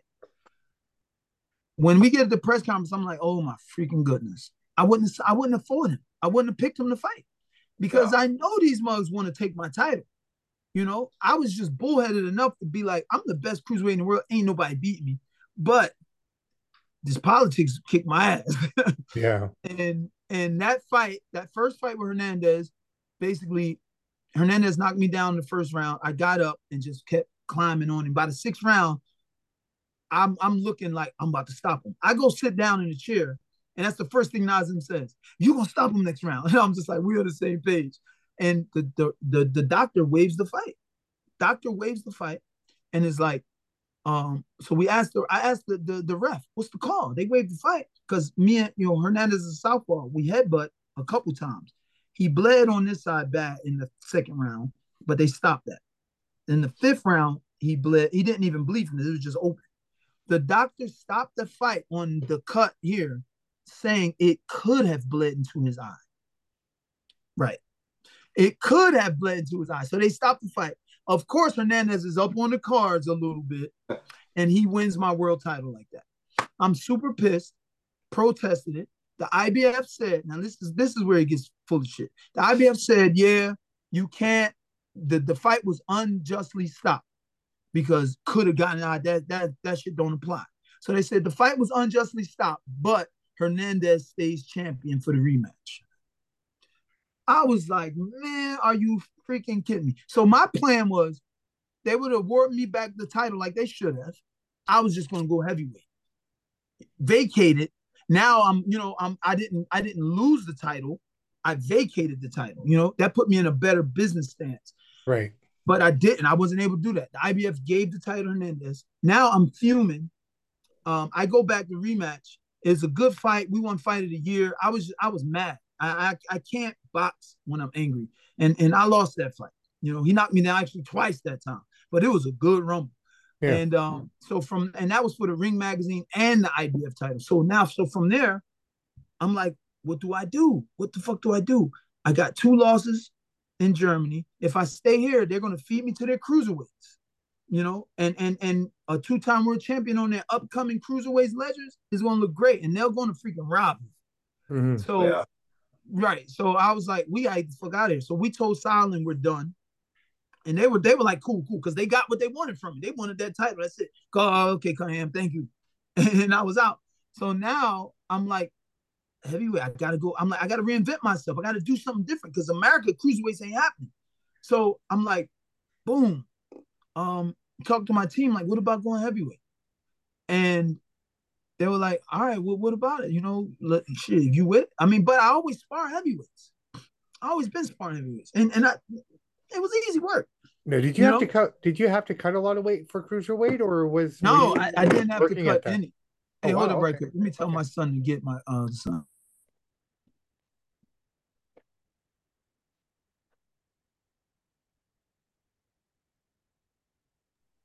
Sorry, I got to pick up my uh six year old and um at three thirty, but Junior's gonna do it. So fair enough, fair enough. So um, so now I'm like um, I'm sorry, what was oh oh did I have to cut weight? No, so as yeah. a cruiserweight, I was always underweight. I was walking around. I fought at my walk around weight. I walked around at 96, 97.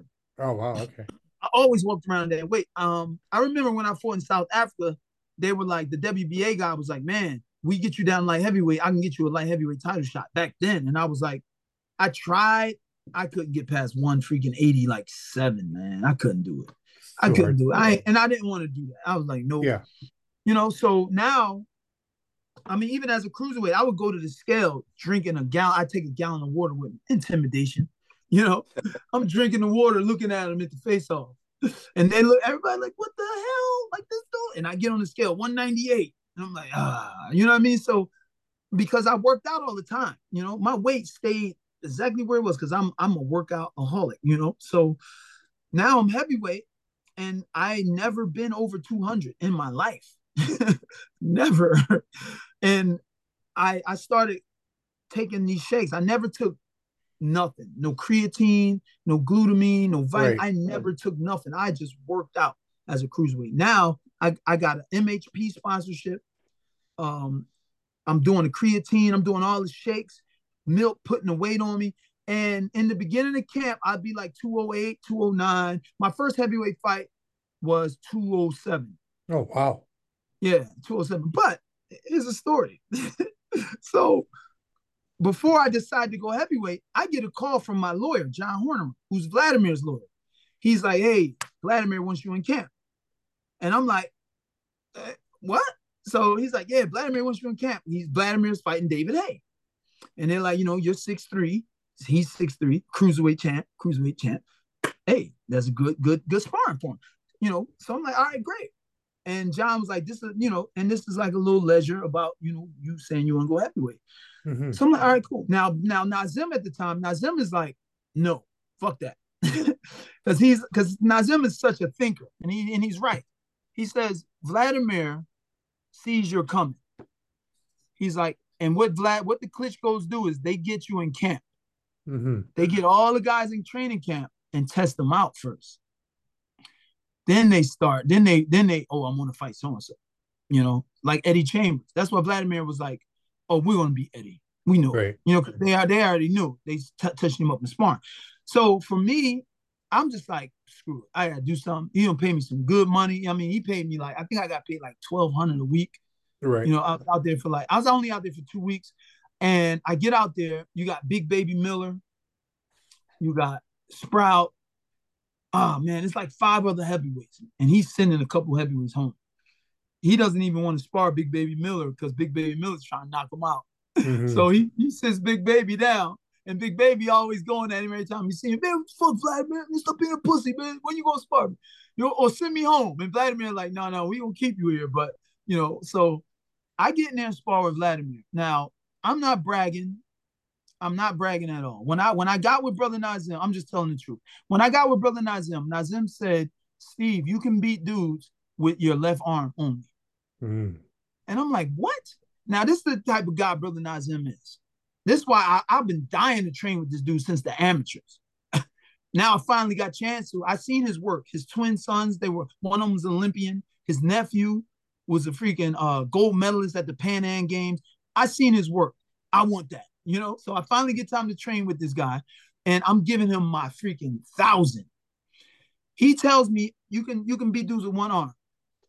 I'm not lying. You guys can ask Eddie Chambers. You can ask Chaz Witherspoon. You can ask anybody in Philly who's been in those gyms I've been in. I boxed for two years with one arm. Oh wow! All the time. I would come home and my freaking left arm be sore. So I sparred with, like I told you, for the Huck fight. Uh, I mean, not the Huck fight. After the Huck fight, I still sparred with Eddie Chambers, Chaz, and Yusuf. I sparred all each one of them top rated cruise uh, heavyweights and light heavyweight. Yusuf Mack was a top rated light heavyweight at the time with one arm, three round or four rounds each. And Eddie Chambers came back the second day and was like, I just figured out, man, you only sparring this with one hand. You only using one hand. You know, so that's just the, the mindset I had with Brother Nazim. You know, like that's I felt unbeatable with that dude. Mm-hmm. So so um we get the Vladimir's camp. I get the Vladimir's camp. I'm out in Austria, and I'm like, I'm gonna do the one hand drill on him. I'm gonna see if I can. I'm gonna see if I can. Yo, I'm out there sparring Vlad for three or four rounds, one arm. Pop, pop, pop, pop, pop, pop, pop. Then the trainer comes to my corner. Hey man, in between rounds, something wrong with your right arm? and I'm like, I'm like, nah. He's like, oh, well, why are you using? I was like, oh my bad. I got you, I got you. And when he left, I was like, yes you know, because I was yo, and, and like I said, I'm not bragging. I was, I'll just say I was giving Vladimir some good work. Mm-hmm. I give him such good work. I got the camp bonus. Nice. I, over all of them heavyweights he had. I left that two. I left that camp. I was there for two weeks. I left with seven thousand bucks. Oh wow! They gave me the camp bonus at the end of camp, and so recent. And I and I did two more camps with Vlad. You know, because Vlad, me and Vlad became tight. Vlad is like, man, yo, that boxing, man, I need that. That's what I need because everybody's trying to knock him out. And he's like, yeah. these guys just trying to knock me out. And he's like, he's not learning. He's not getting chance to, but he's like, with you, he's like, man, it's really special that a world champion can come to a camp. You know, and and I was just like, glad, man, I'm here to learn, bro. You know, you crazy. He's the man. I want to shit, you know. So that's my, that was my mindset as a world as a two time world champ. So so now um I get home and I and I tell I call John the lawyer. I'm like John, I'm going heavyweight. Fuck that, I'm going heavyweight, baby. I'm like man, I did some good work with Vlad, you know. And he was like, I knew it, you know, I knew it. So boom, that's what made me go heavyweight. That's why I I became heavyweight. That's awesome, man. So how cool. did the um Tyson fight emerge then? So the Tyson Fury fight emerged because you know if you guys see my my record, my history, I fought Adamek that second time finally as a heavyweight, right. my second heavyweight fight.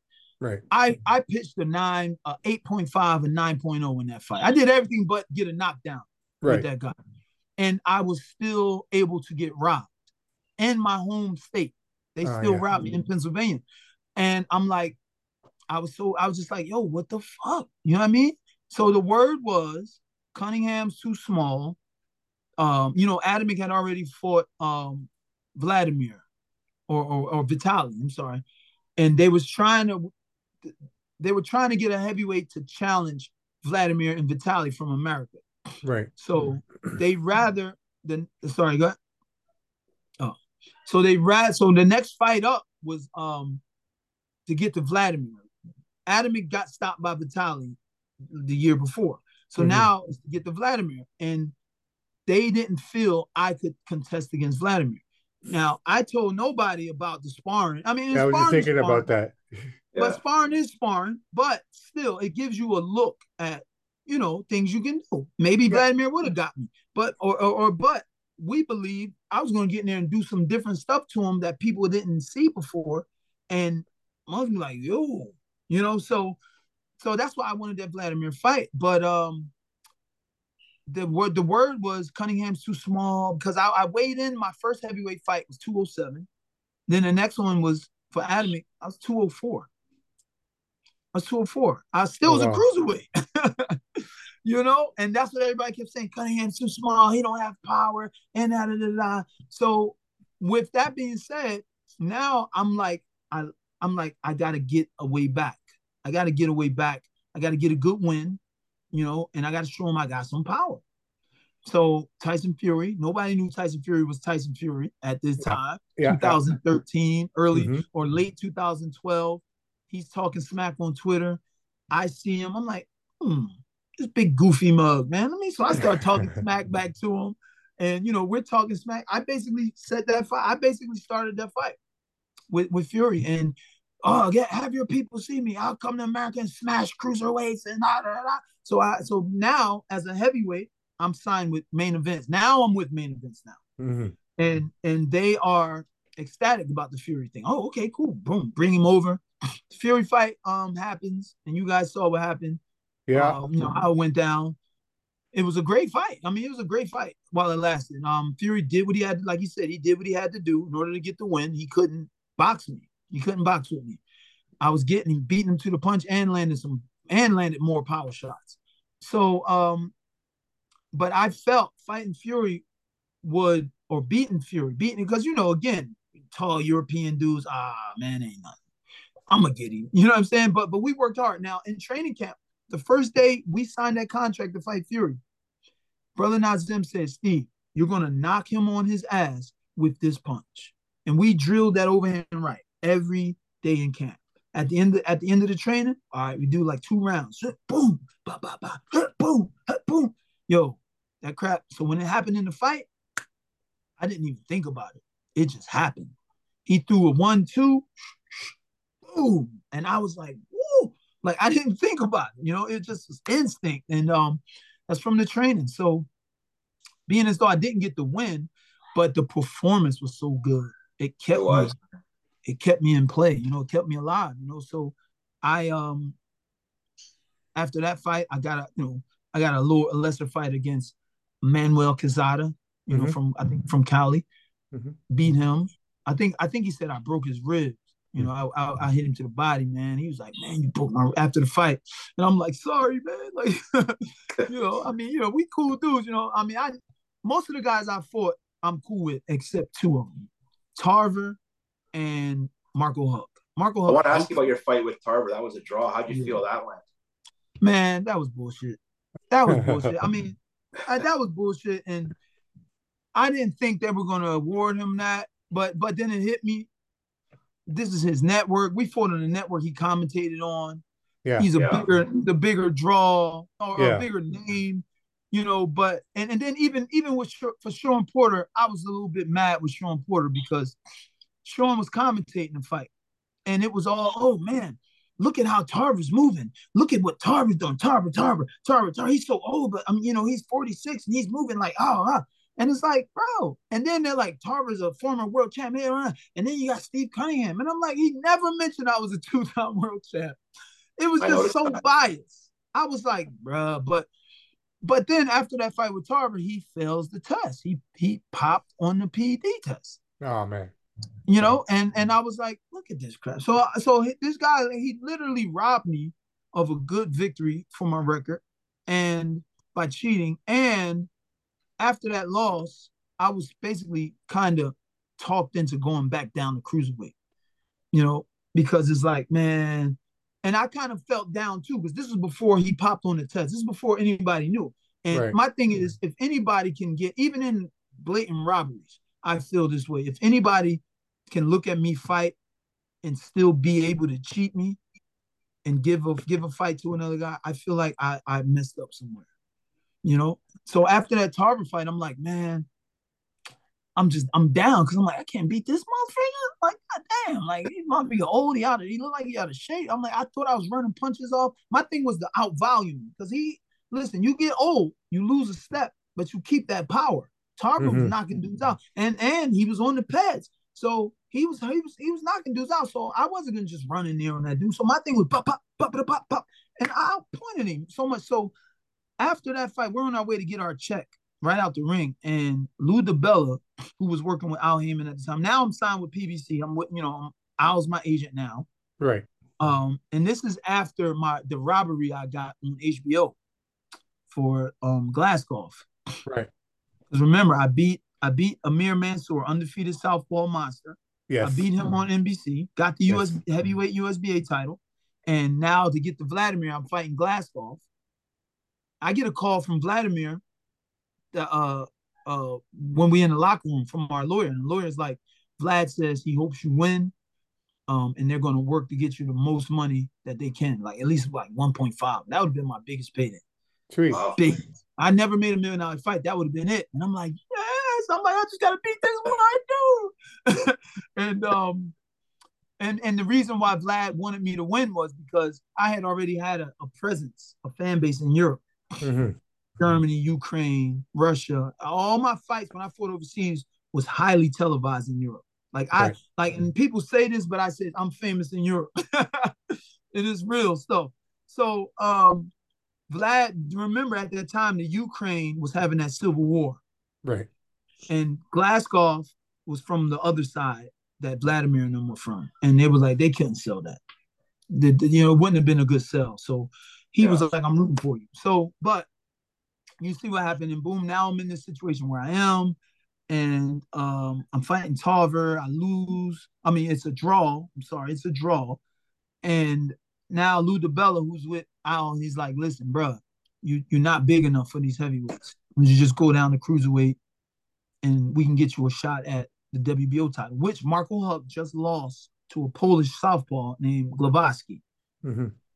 On my undercard, and uh, which was which was bittersweet because now Mar- Marco Huck's first fight in America is on my undercard. There you go. And that dude hated me so much, yo. Like he hated the fact that I beat his ass. He still hates me to this day. So um we just laughed at him. We walked in past and just looked and laughed. And he, this dude had bodyguards. He's just out of his brain. But so now I go back to cruiserweight and I fight Glazkov, I mean Glowacki. And it was a good fight, but he knocked me down three times. He ended up knocking me down three times. And I I still got up, kicked kicked his butt in between the rounds, but those knockdowns you couldn't beat. So he retained Yeah. his title, and I was I was like, all right.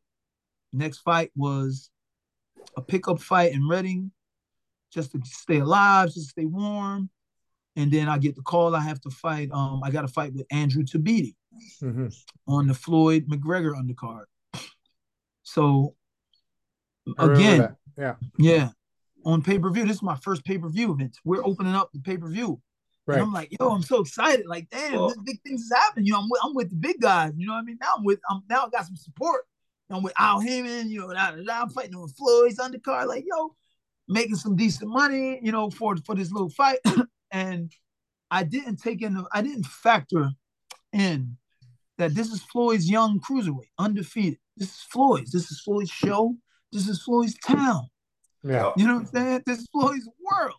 Yeah. Um, it didn't hit me till after the fight, you know, because um, in my mind, I'm like, yeah, I'm, you know, I'm, I'm part of the squad now. You know, I'm in with PBC, and now I'm, I'm, I felt once I got with Al Haymon, that was the best boxing experience I ever had in my life. Dealing with money, dealing with the way they treated me. I got paid more money without a title with with with PBC than I did with a freaking title. Oh, wow. That's crazy. No bullshit. Twice. I got paid 300 some thousand dollars two times messing with PBC. And my biggest payday for defending one of my world titles was 250.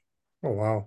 Shit was crazy, man. So so I'm I'm happy though, because now, like I said, I feel like I'm I'm I'm I'm in. You know, I see my man Danny here, he eating, he making big money, he got yeah. Name, getting exposed. I'm like, I'm part of the squad now. Now I, I don't have to go around the world. I, you know, this and that, and but that was far from it. Now I'm fighting in Vegas on the undercard of McGregor Floyd in first round. And, and of course, you guys remember Tabiti's upcome. He was killing dudes. I mean, and he was knocking out C plus fighters, B minus guys, not even B minus, C plus guys. He's putting them to sleep like you should. And he was touted to be the next best thing. Yada yada. I get the call, yo, you fighting Tabiti. Great. Go out there, we train hard. I go out there. My sparring partner was harder than Tabiti, tell you the truth. My sparring partner, Dhafir Smith, he was more crafty and, and then just difficult. Yeah. So I get out there fighting with, I mean, not even just a fight, the whole event. It wasn't even like it was a real fight. Like we're in the back, signing all of the doctor's paperwork, doing the weigh-ins and stuff, and it was just all about McGregor. Mm-hmm. All about yeah, so I mean, I fight. Yeah, it wasn't even like a real organization, and I'm I'm peeping at like, what the fuck? And I'm like, and McGregor comes in, every everybody runs over to him, and I'm like, oh the fuck up, we we still got stuff to do. And I'm like, I'm a two time world champion here. This is just an MMA guy, but yeah. Them dudes was making freaking hundreds of millions, so money talks. They don't give a damn how many. Somebody asked me uh last month. I did an interview, and the, and she asked me afterwards was like, Steve, uh, would you rather money or the belts? I told her the money. I told her the money. I said because at the end of the day, when when we're we're done, we're done fighting. Them belts don't really mean shit, but trophies. They're sitting on my wall, you know. And people forget you. They fucking forget you. the fans forget you, bro. Uh, you know. Oh, we don't forget you, brother, man. No, no, I, they're, they're, right. what made you, you, take four years off and come back to fr- fight Frank Mir? I mean, uh, so it, it wasn't it wasn't up to me, you know. So I um after the Tabiti loss, you know, that kid, man, he's just running and holding, and it was just unbelievable. That that cruiserweight tournament was happening. And I was I was said I was going to be in the cruiserweight tournament, but of course with the loss, you know, it kind of, but I'm like, yo, y'all know that wasn't a loss. You know, it was some bullshit. But um I heard out that it was said, oh, Cunningham um don't need to take that type of damage or something for that. And I'm like, what? So my, my thing is this the way I fight, I fight to my opponent. And that's a plus and it's a it's a it's a it's a negative. You know, you put me in there with Tyson Fury, you get the best cunning, you get one of the best USSs you ever seen. You get what I'm saying? Mm-hmm. You put me in there with Adam, you get an 8.5 performance. You put me in there with them type of dudes. That's the you put me in the ring with a Vladimir. I can box this dude with one fucking arm, and and because because I'm on point. Like this motherfucker dangerous. You put me in there with a fucking young cub Tabiti who's scared of his own fucking shadow. I can't work with that. You get what I'm saying? Like, and that's that's my fault. I, you know what I mean? Because I should be able to turn on it just. But in that fight, I was told we we winning, we winning. So I, I stayed with the way I was. But it's like I, I can't I, I can't USS the, the scared dude. You know what I mean? I'm just not that guy. Yeah. So um now um I'm I was told that I'm not I'm not uh you know, they didn't want me to take the damage that I would get fighting the Usyk. Uh, and and I'm like, bro, I was I'm I'm I'm gonna rise to that occasion. I'm not saying I beat Usyk. I'm not saying I beat any of them guys, but I'm not saying they beat me. You get what I'm saying? Mm-hmm. I rise to the occasion, and so I was kept out of that tournament. I was so freaking pissed because who the fuck else should have been in that tournament? Absolutely. best goddamn cruiserweights in American history. Yeah. Stop the bullshit. You know, so um, but I was kept out. Tabiti went in and and and me and Tabiti had words over in, Instagram. After our fight, I was posting the pictures of me hitting him some clips. And I'm like, the 40 year old, I was 41 years old, 41, 42. I'm like, the 40 year old fighter should not have to chase the young fighter around the ring to make him fucking fight. Yeah. I'm literally in the ring, like, yo, come on, let's go. He's running. So, um, and and and the referee Jay Nady had to tell me, like, come on, Steve, calm down. You know, and I'm like, this dude is not trying to fucking fight. Yeah. So, um, so from there, um, Tabiti, you know, we start talking in the comments, and I said, listen, I don't hate you, I don't dislike you. I said, but you were given a gift. You didn't beat me. You got the win, but you didn't beat me. You know, I'm like, I'm like, now let me give you some advice. I said, when you fight those Europeans, you are going to have to rumble. Um, I said they're going to take points from you for all that fucking holding you're doing. I said because you're going. I said you're going to have to go overseas and fight. You're not going to be able to be protected by Floyd in yeah. Vegas. I, and I, I told him this shit. I said you're gonna have to fucking rumble. You're not gonna be able to hold. They're gonna take points, and you had to have to you gonna have to fucking man up. And we left it at that. A year later, he gets put to fucking sleep. He gets put to sleep, and he got he got two points taken for all that fucking holding, fighting Dorticos. Yeah. And And just put him to fuck to sleep because he had because he had to fight.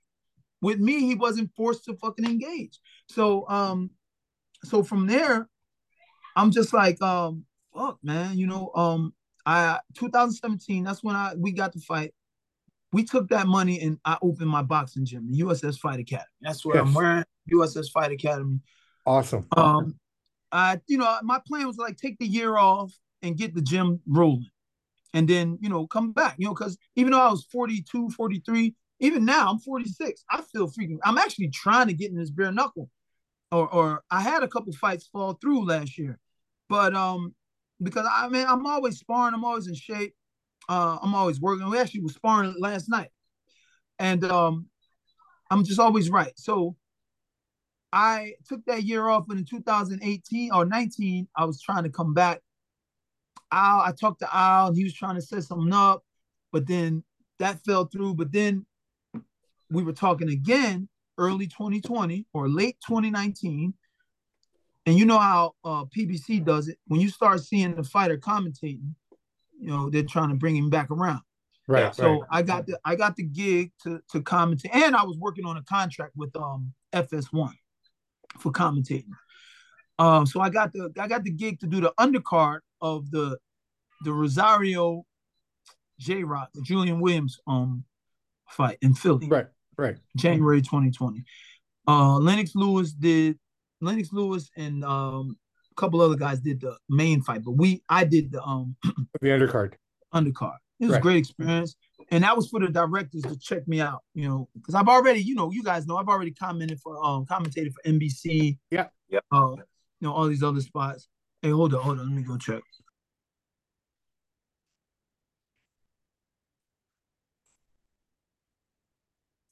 Steve is just uh checking out something here. He should be back with us pretty soon. Here he is. Yeah, I'm back. I just making sure my son's going to get the little guy. Hey, no worries, man. So um where was I? I'm sorry. Um, oh, the commentating. So yeah, so I commentated for NBC FS1 before, and you know, I do a good job. And now we're like, yo, let's try to get you this contract, trying to make this exit plan, you know, and you know, for for retirement. Hey, this is something I want to do. Right. And um, the director's really looking at me. That's why they had me there. I I score big with him. He's loving it. Like, yo, man, ooh, we love you. So that's January 2020 um February. And then the pandemic hit. Well, well, before the pandemic hit, February, mid-February 2020, I get an email and and and it says FS1, welcome to the team. Oh wow. Right. They're like, yo, welcome to the team. So I'm like, yo, we did it. Oh shit. Boom, pandemic. Fucking pandemic. Fucking pandemic, man. Fucking pandemic, right? And and and that goes on so long that the director he freaking like uh retires or something or leaves. So now the guy that liked me is gone. There's no boxing for about a year almost. Right. Then when boxing comes back, now it's oh we're only using the top guys because there's only so many shows, you know. Right. And mad, everybody got fucking goofy ass masks and all this old bullshit. You can't, you know, it ain't that many people in the audience, yada yada yada. 2021 comes around, we're inching a little better. Now, you know, now we're 2022, and I'm like, bro, I'm doing, I'm, I do do little shows in Philly. You know, I got, I got like a constant deal where I commentate the fights in Philly. But uh, I'm gonna try to, I'm gonna swing back around with FS1, but I don't, I don't know. Yeah, you know perhaps uh, you know, mm-hmm. you can send us some of those links so we can get them out to yeah. the public so they can see where you're commentating and everything. We yeah. want everyone to know what we'll you're do. up to. Uh, Steve, you have uh your your boys are fighting now. One's turned professional. How's yeah. that going? So you know, I have uh Steve Jr. USS Jr. He's 20 now. He was uh, uh he's been boxing since he was uh seven. I just, I started him late because I at first I didn't I really didn't want him to box for some dumb reason. I'm like, nah, I want him to box. But he was raised in the gym, you know. So one day I seen him just hitting the bag, and I'm like, shit, give it a try, bro. You know and uh, he looked like shit. That's the thing. Yeah. That's the thing. He looked like shit, but he was so discombobulated with his feet, and he just didn't throw with power. And he's seven though, but still, I'm seeing other seven year olds. We're in Philly. These seven year olds is monsters, and I'm like, but I see one thing in Junior. I see this want. He wanted it. I see yeah. this this this learning I see he listens to me. I'm telling him to do this. He does it in his way because it's all discombobulated, but he did it. Yeah. You know, so he uh he man, this kid is freaking awesome, man. He is bad. He he fought, he's he's been top amateur all his amateur career, um, national nationally ranked every year, number three, number four, number two, number three, you know, uh bronze medalist in the national golden gloves, where everybody who was there said that he should have been at least fighting for that silver or gold. But and that was some complete bullshit. That's another story. We like we call that the, the USS curse or something. no, no, no. So what what what weight is he fighting at? He's fighting at one. Well, you know, he won 147. One. So right now he's at. That's a killer division, bro. Well, well, now he's at 156 because he walks around at like 160, 162. Right, right. So yeah, um, between 140, 140, yeah, 168, that's, that's those that's are all straight killers, man. Yeah. He's a southpaw. Awesome, man. Steve, we do something here on Samp and Chance. Uh, we we play the name game. Chance yeah. will, you know, shoot out some names to you, and uh, you know, just let us know what you guys what you think about them. Let's go.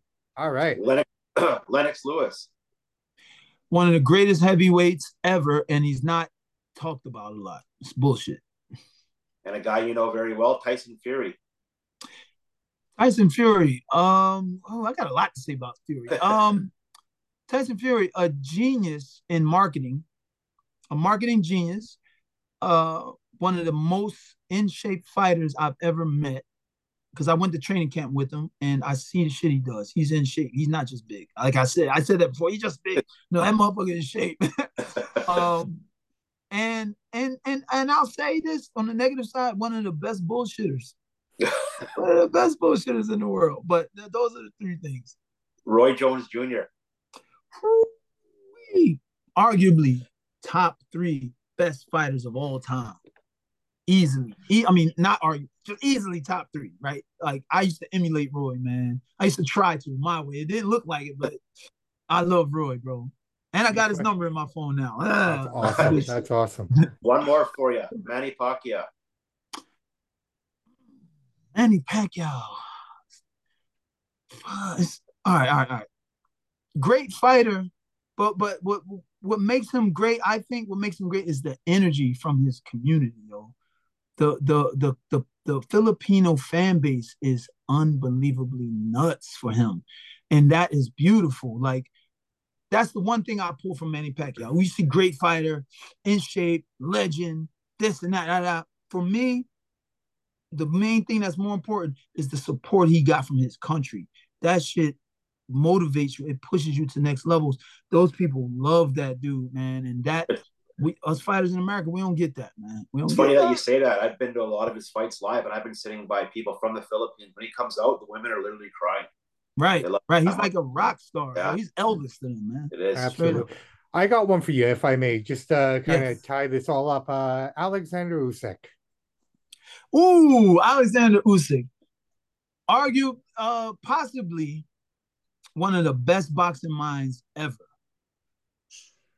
Best boxers ever. Him, um, oh man, the way he boxes. Uh, Shakur Stevens. His box, you know, his his distance is unbelievable. But but Usyk, Usyk is, and he should go down as one of the top five. He should possibly go down as one of the top five or or top seven fighters of all time. I'm serious. And and and people won't say that because you got to look at he ran through all of them cruiserweight champions, and them dudes aren't slouches. They're just not marketed here. You know, so we don't know about Gassiev. He's such a monster. We don't know about shit. Usyk ran through Huck. Usyk ran through all these guys, man. And now he's heavyweight unified. Man, come on, bro. Usyk is one of the best boxing minds we've seen in a long time, man. Straight up. Brother Steve, thank Steve. We, we've we've covered so much information, but there's so much more that I want to talk to you about, yeah, man. Yeah. Um, hopefully we can get together again. Uh, not hopefully, I want to get together again and be able to talk about, you know, your sons. And I really wanted to talk yeah. about your daughter a little bit and, and a bit yeah. of that. And you living in Pittsburgh, I'm a Steelers fan. Are you a Steelers fan now? Oh yeah, no doubt. If, my you, if you live in Pittsburgh, you gotta be a Steelers fan. My man. So, you know, that's one of my uh, spots that I have to come down to one day uh, to, to call that my mecca. Uh, to, right. to come down and check it out. So, Steve, thank you so much for all this wonderful, wonderful conversation. Um, I just asked one more question. Yep. Will Usyk Fury happen? Yes or no? You you being a cruiserweight, you knowing Tyson Fury to a certain extent. What are your thoughts on this fight as we wrap this up? And who wins? And who wins? I all right, all right. I don't think I don't think it happens okay. because Usyk wins. You know, I I don't think it happens. I I think Fury's going to do some crazy stuff. He's going to fight somebody else, and he might just vacate the WBC. I don't think that fight's going to happen though. Um, right. If it does happen, if it does happen, Usyk wins because Usyk is me. He's a way better me, and and a way better me because Usyk takes the power out and he's just going, he's going to touch him, pop, boom, boom, boom, boom. He's going to touch him and move and touch and move. And Fury's not going to be allowed to do those tactics, to use those tactics that are kind of borderline. He's not going to be allowed to use those tactics on Usyk because Usyk's management team is Egis. Egis is a powerhouse mm-hmm. in boxing. In yeah. Europe, man, they're not going to let that shit happen. You no, know what I mean? No, Usyk, Usyk might, and I'm telling you, I, I was talking about this last week. I'm going to bet if and when they fight, I'm going to bet Usyk by decision and Usyk by DQ. because they're gonna no. because they're gonna have them referees on point, man. Fury's not gonna be allowed to do that shit that gets you tired and drains you. It's not gonna be allowed to. They're gonna take no. points. So I got Usyk for the win. That's awesome. And Fury knows that. That's why it's not happening. Ah! Yeah. There you go. There you go. Brother, thank you so much thank for taking you. out All the right. time. Uh, you know, no we, we, want to talk about the comic books. We still haven't yeah. talked about so many yeah. things, man. Yeah. Uh, so, so let's reconnect again. Let's do part two of Steve Cunningham. All right. Uh, two-time world champion, ladies and gentlemen, Samp and Chance with Steve Cunningham. Mm-hmm. Thank you for the experience. Thank you for your time, brother. And have a great weekend, and we'll talk to you soon. All right, man. Take it easy. Thank you, guys. Take care, brother, man. Thank you so much.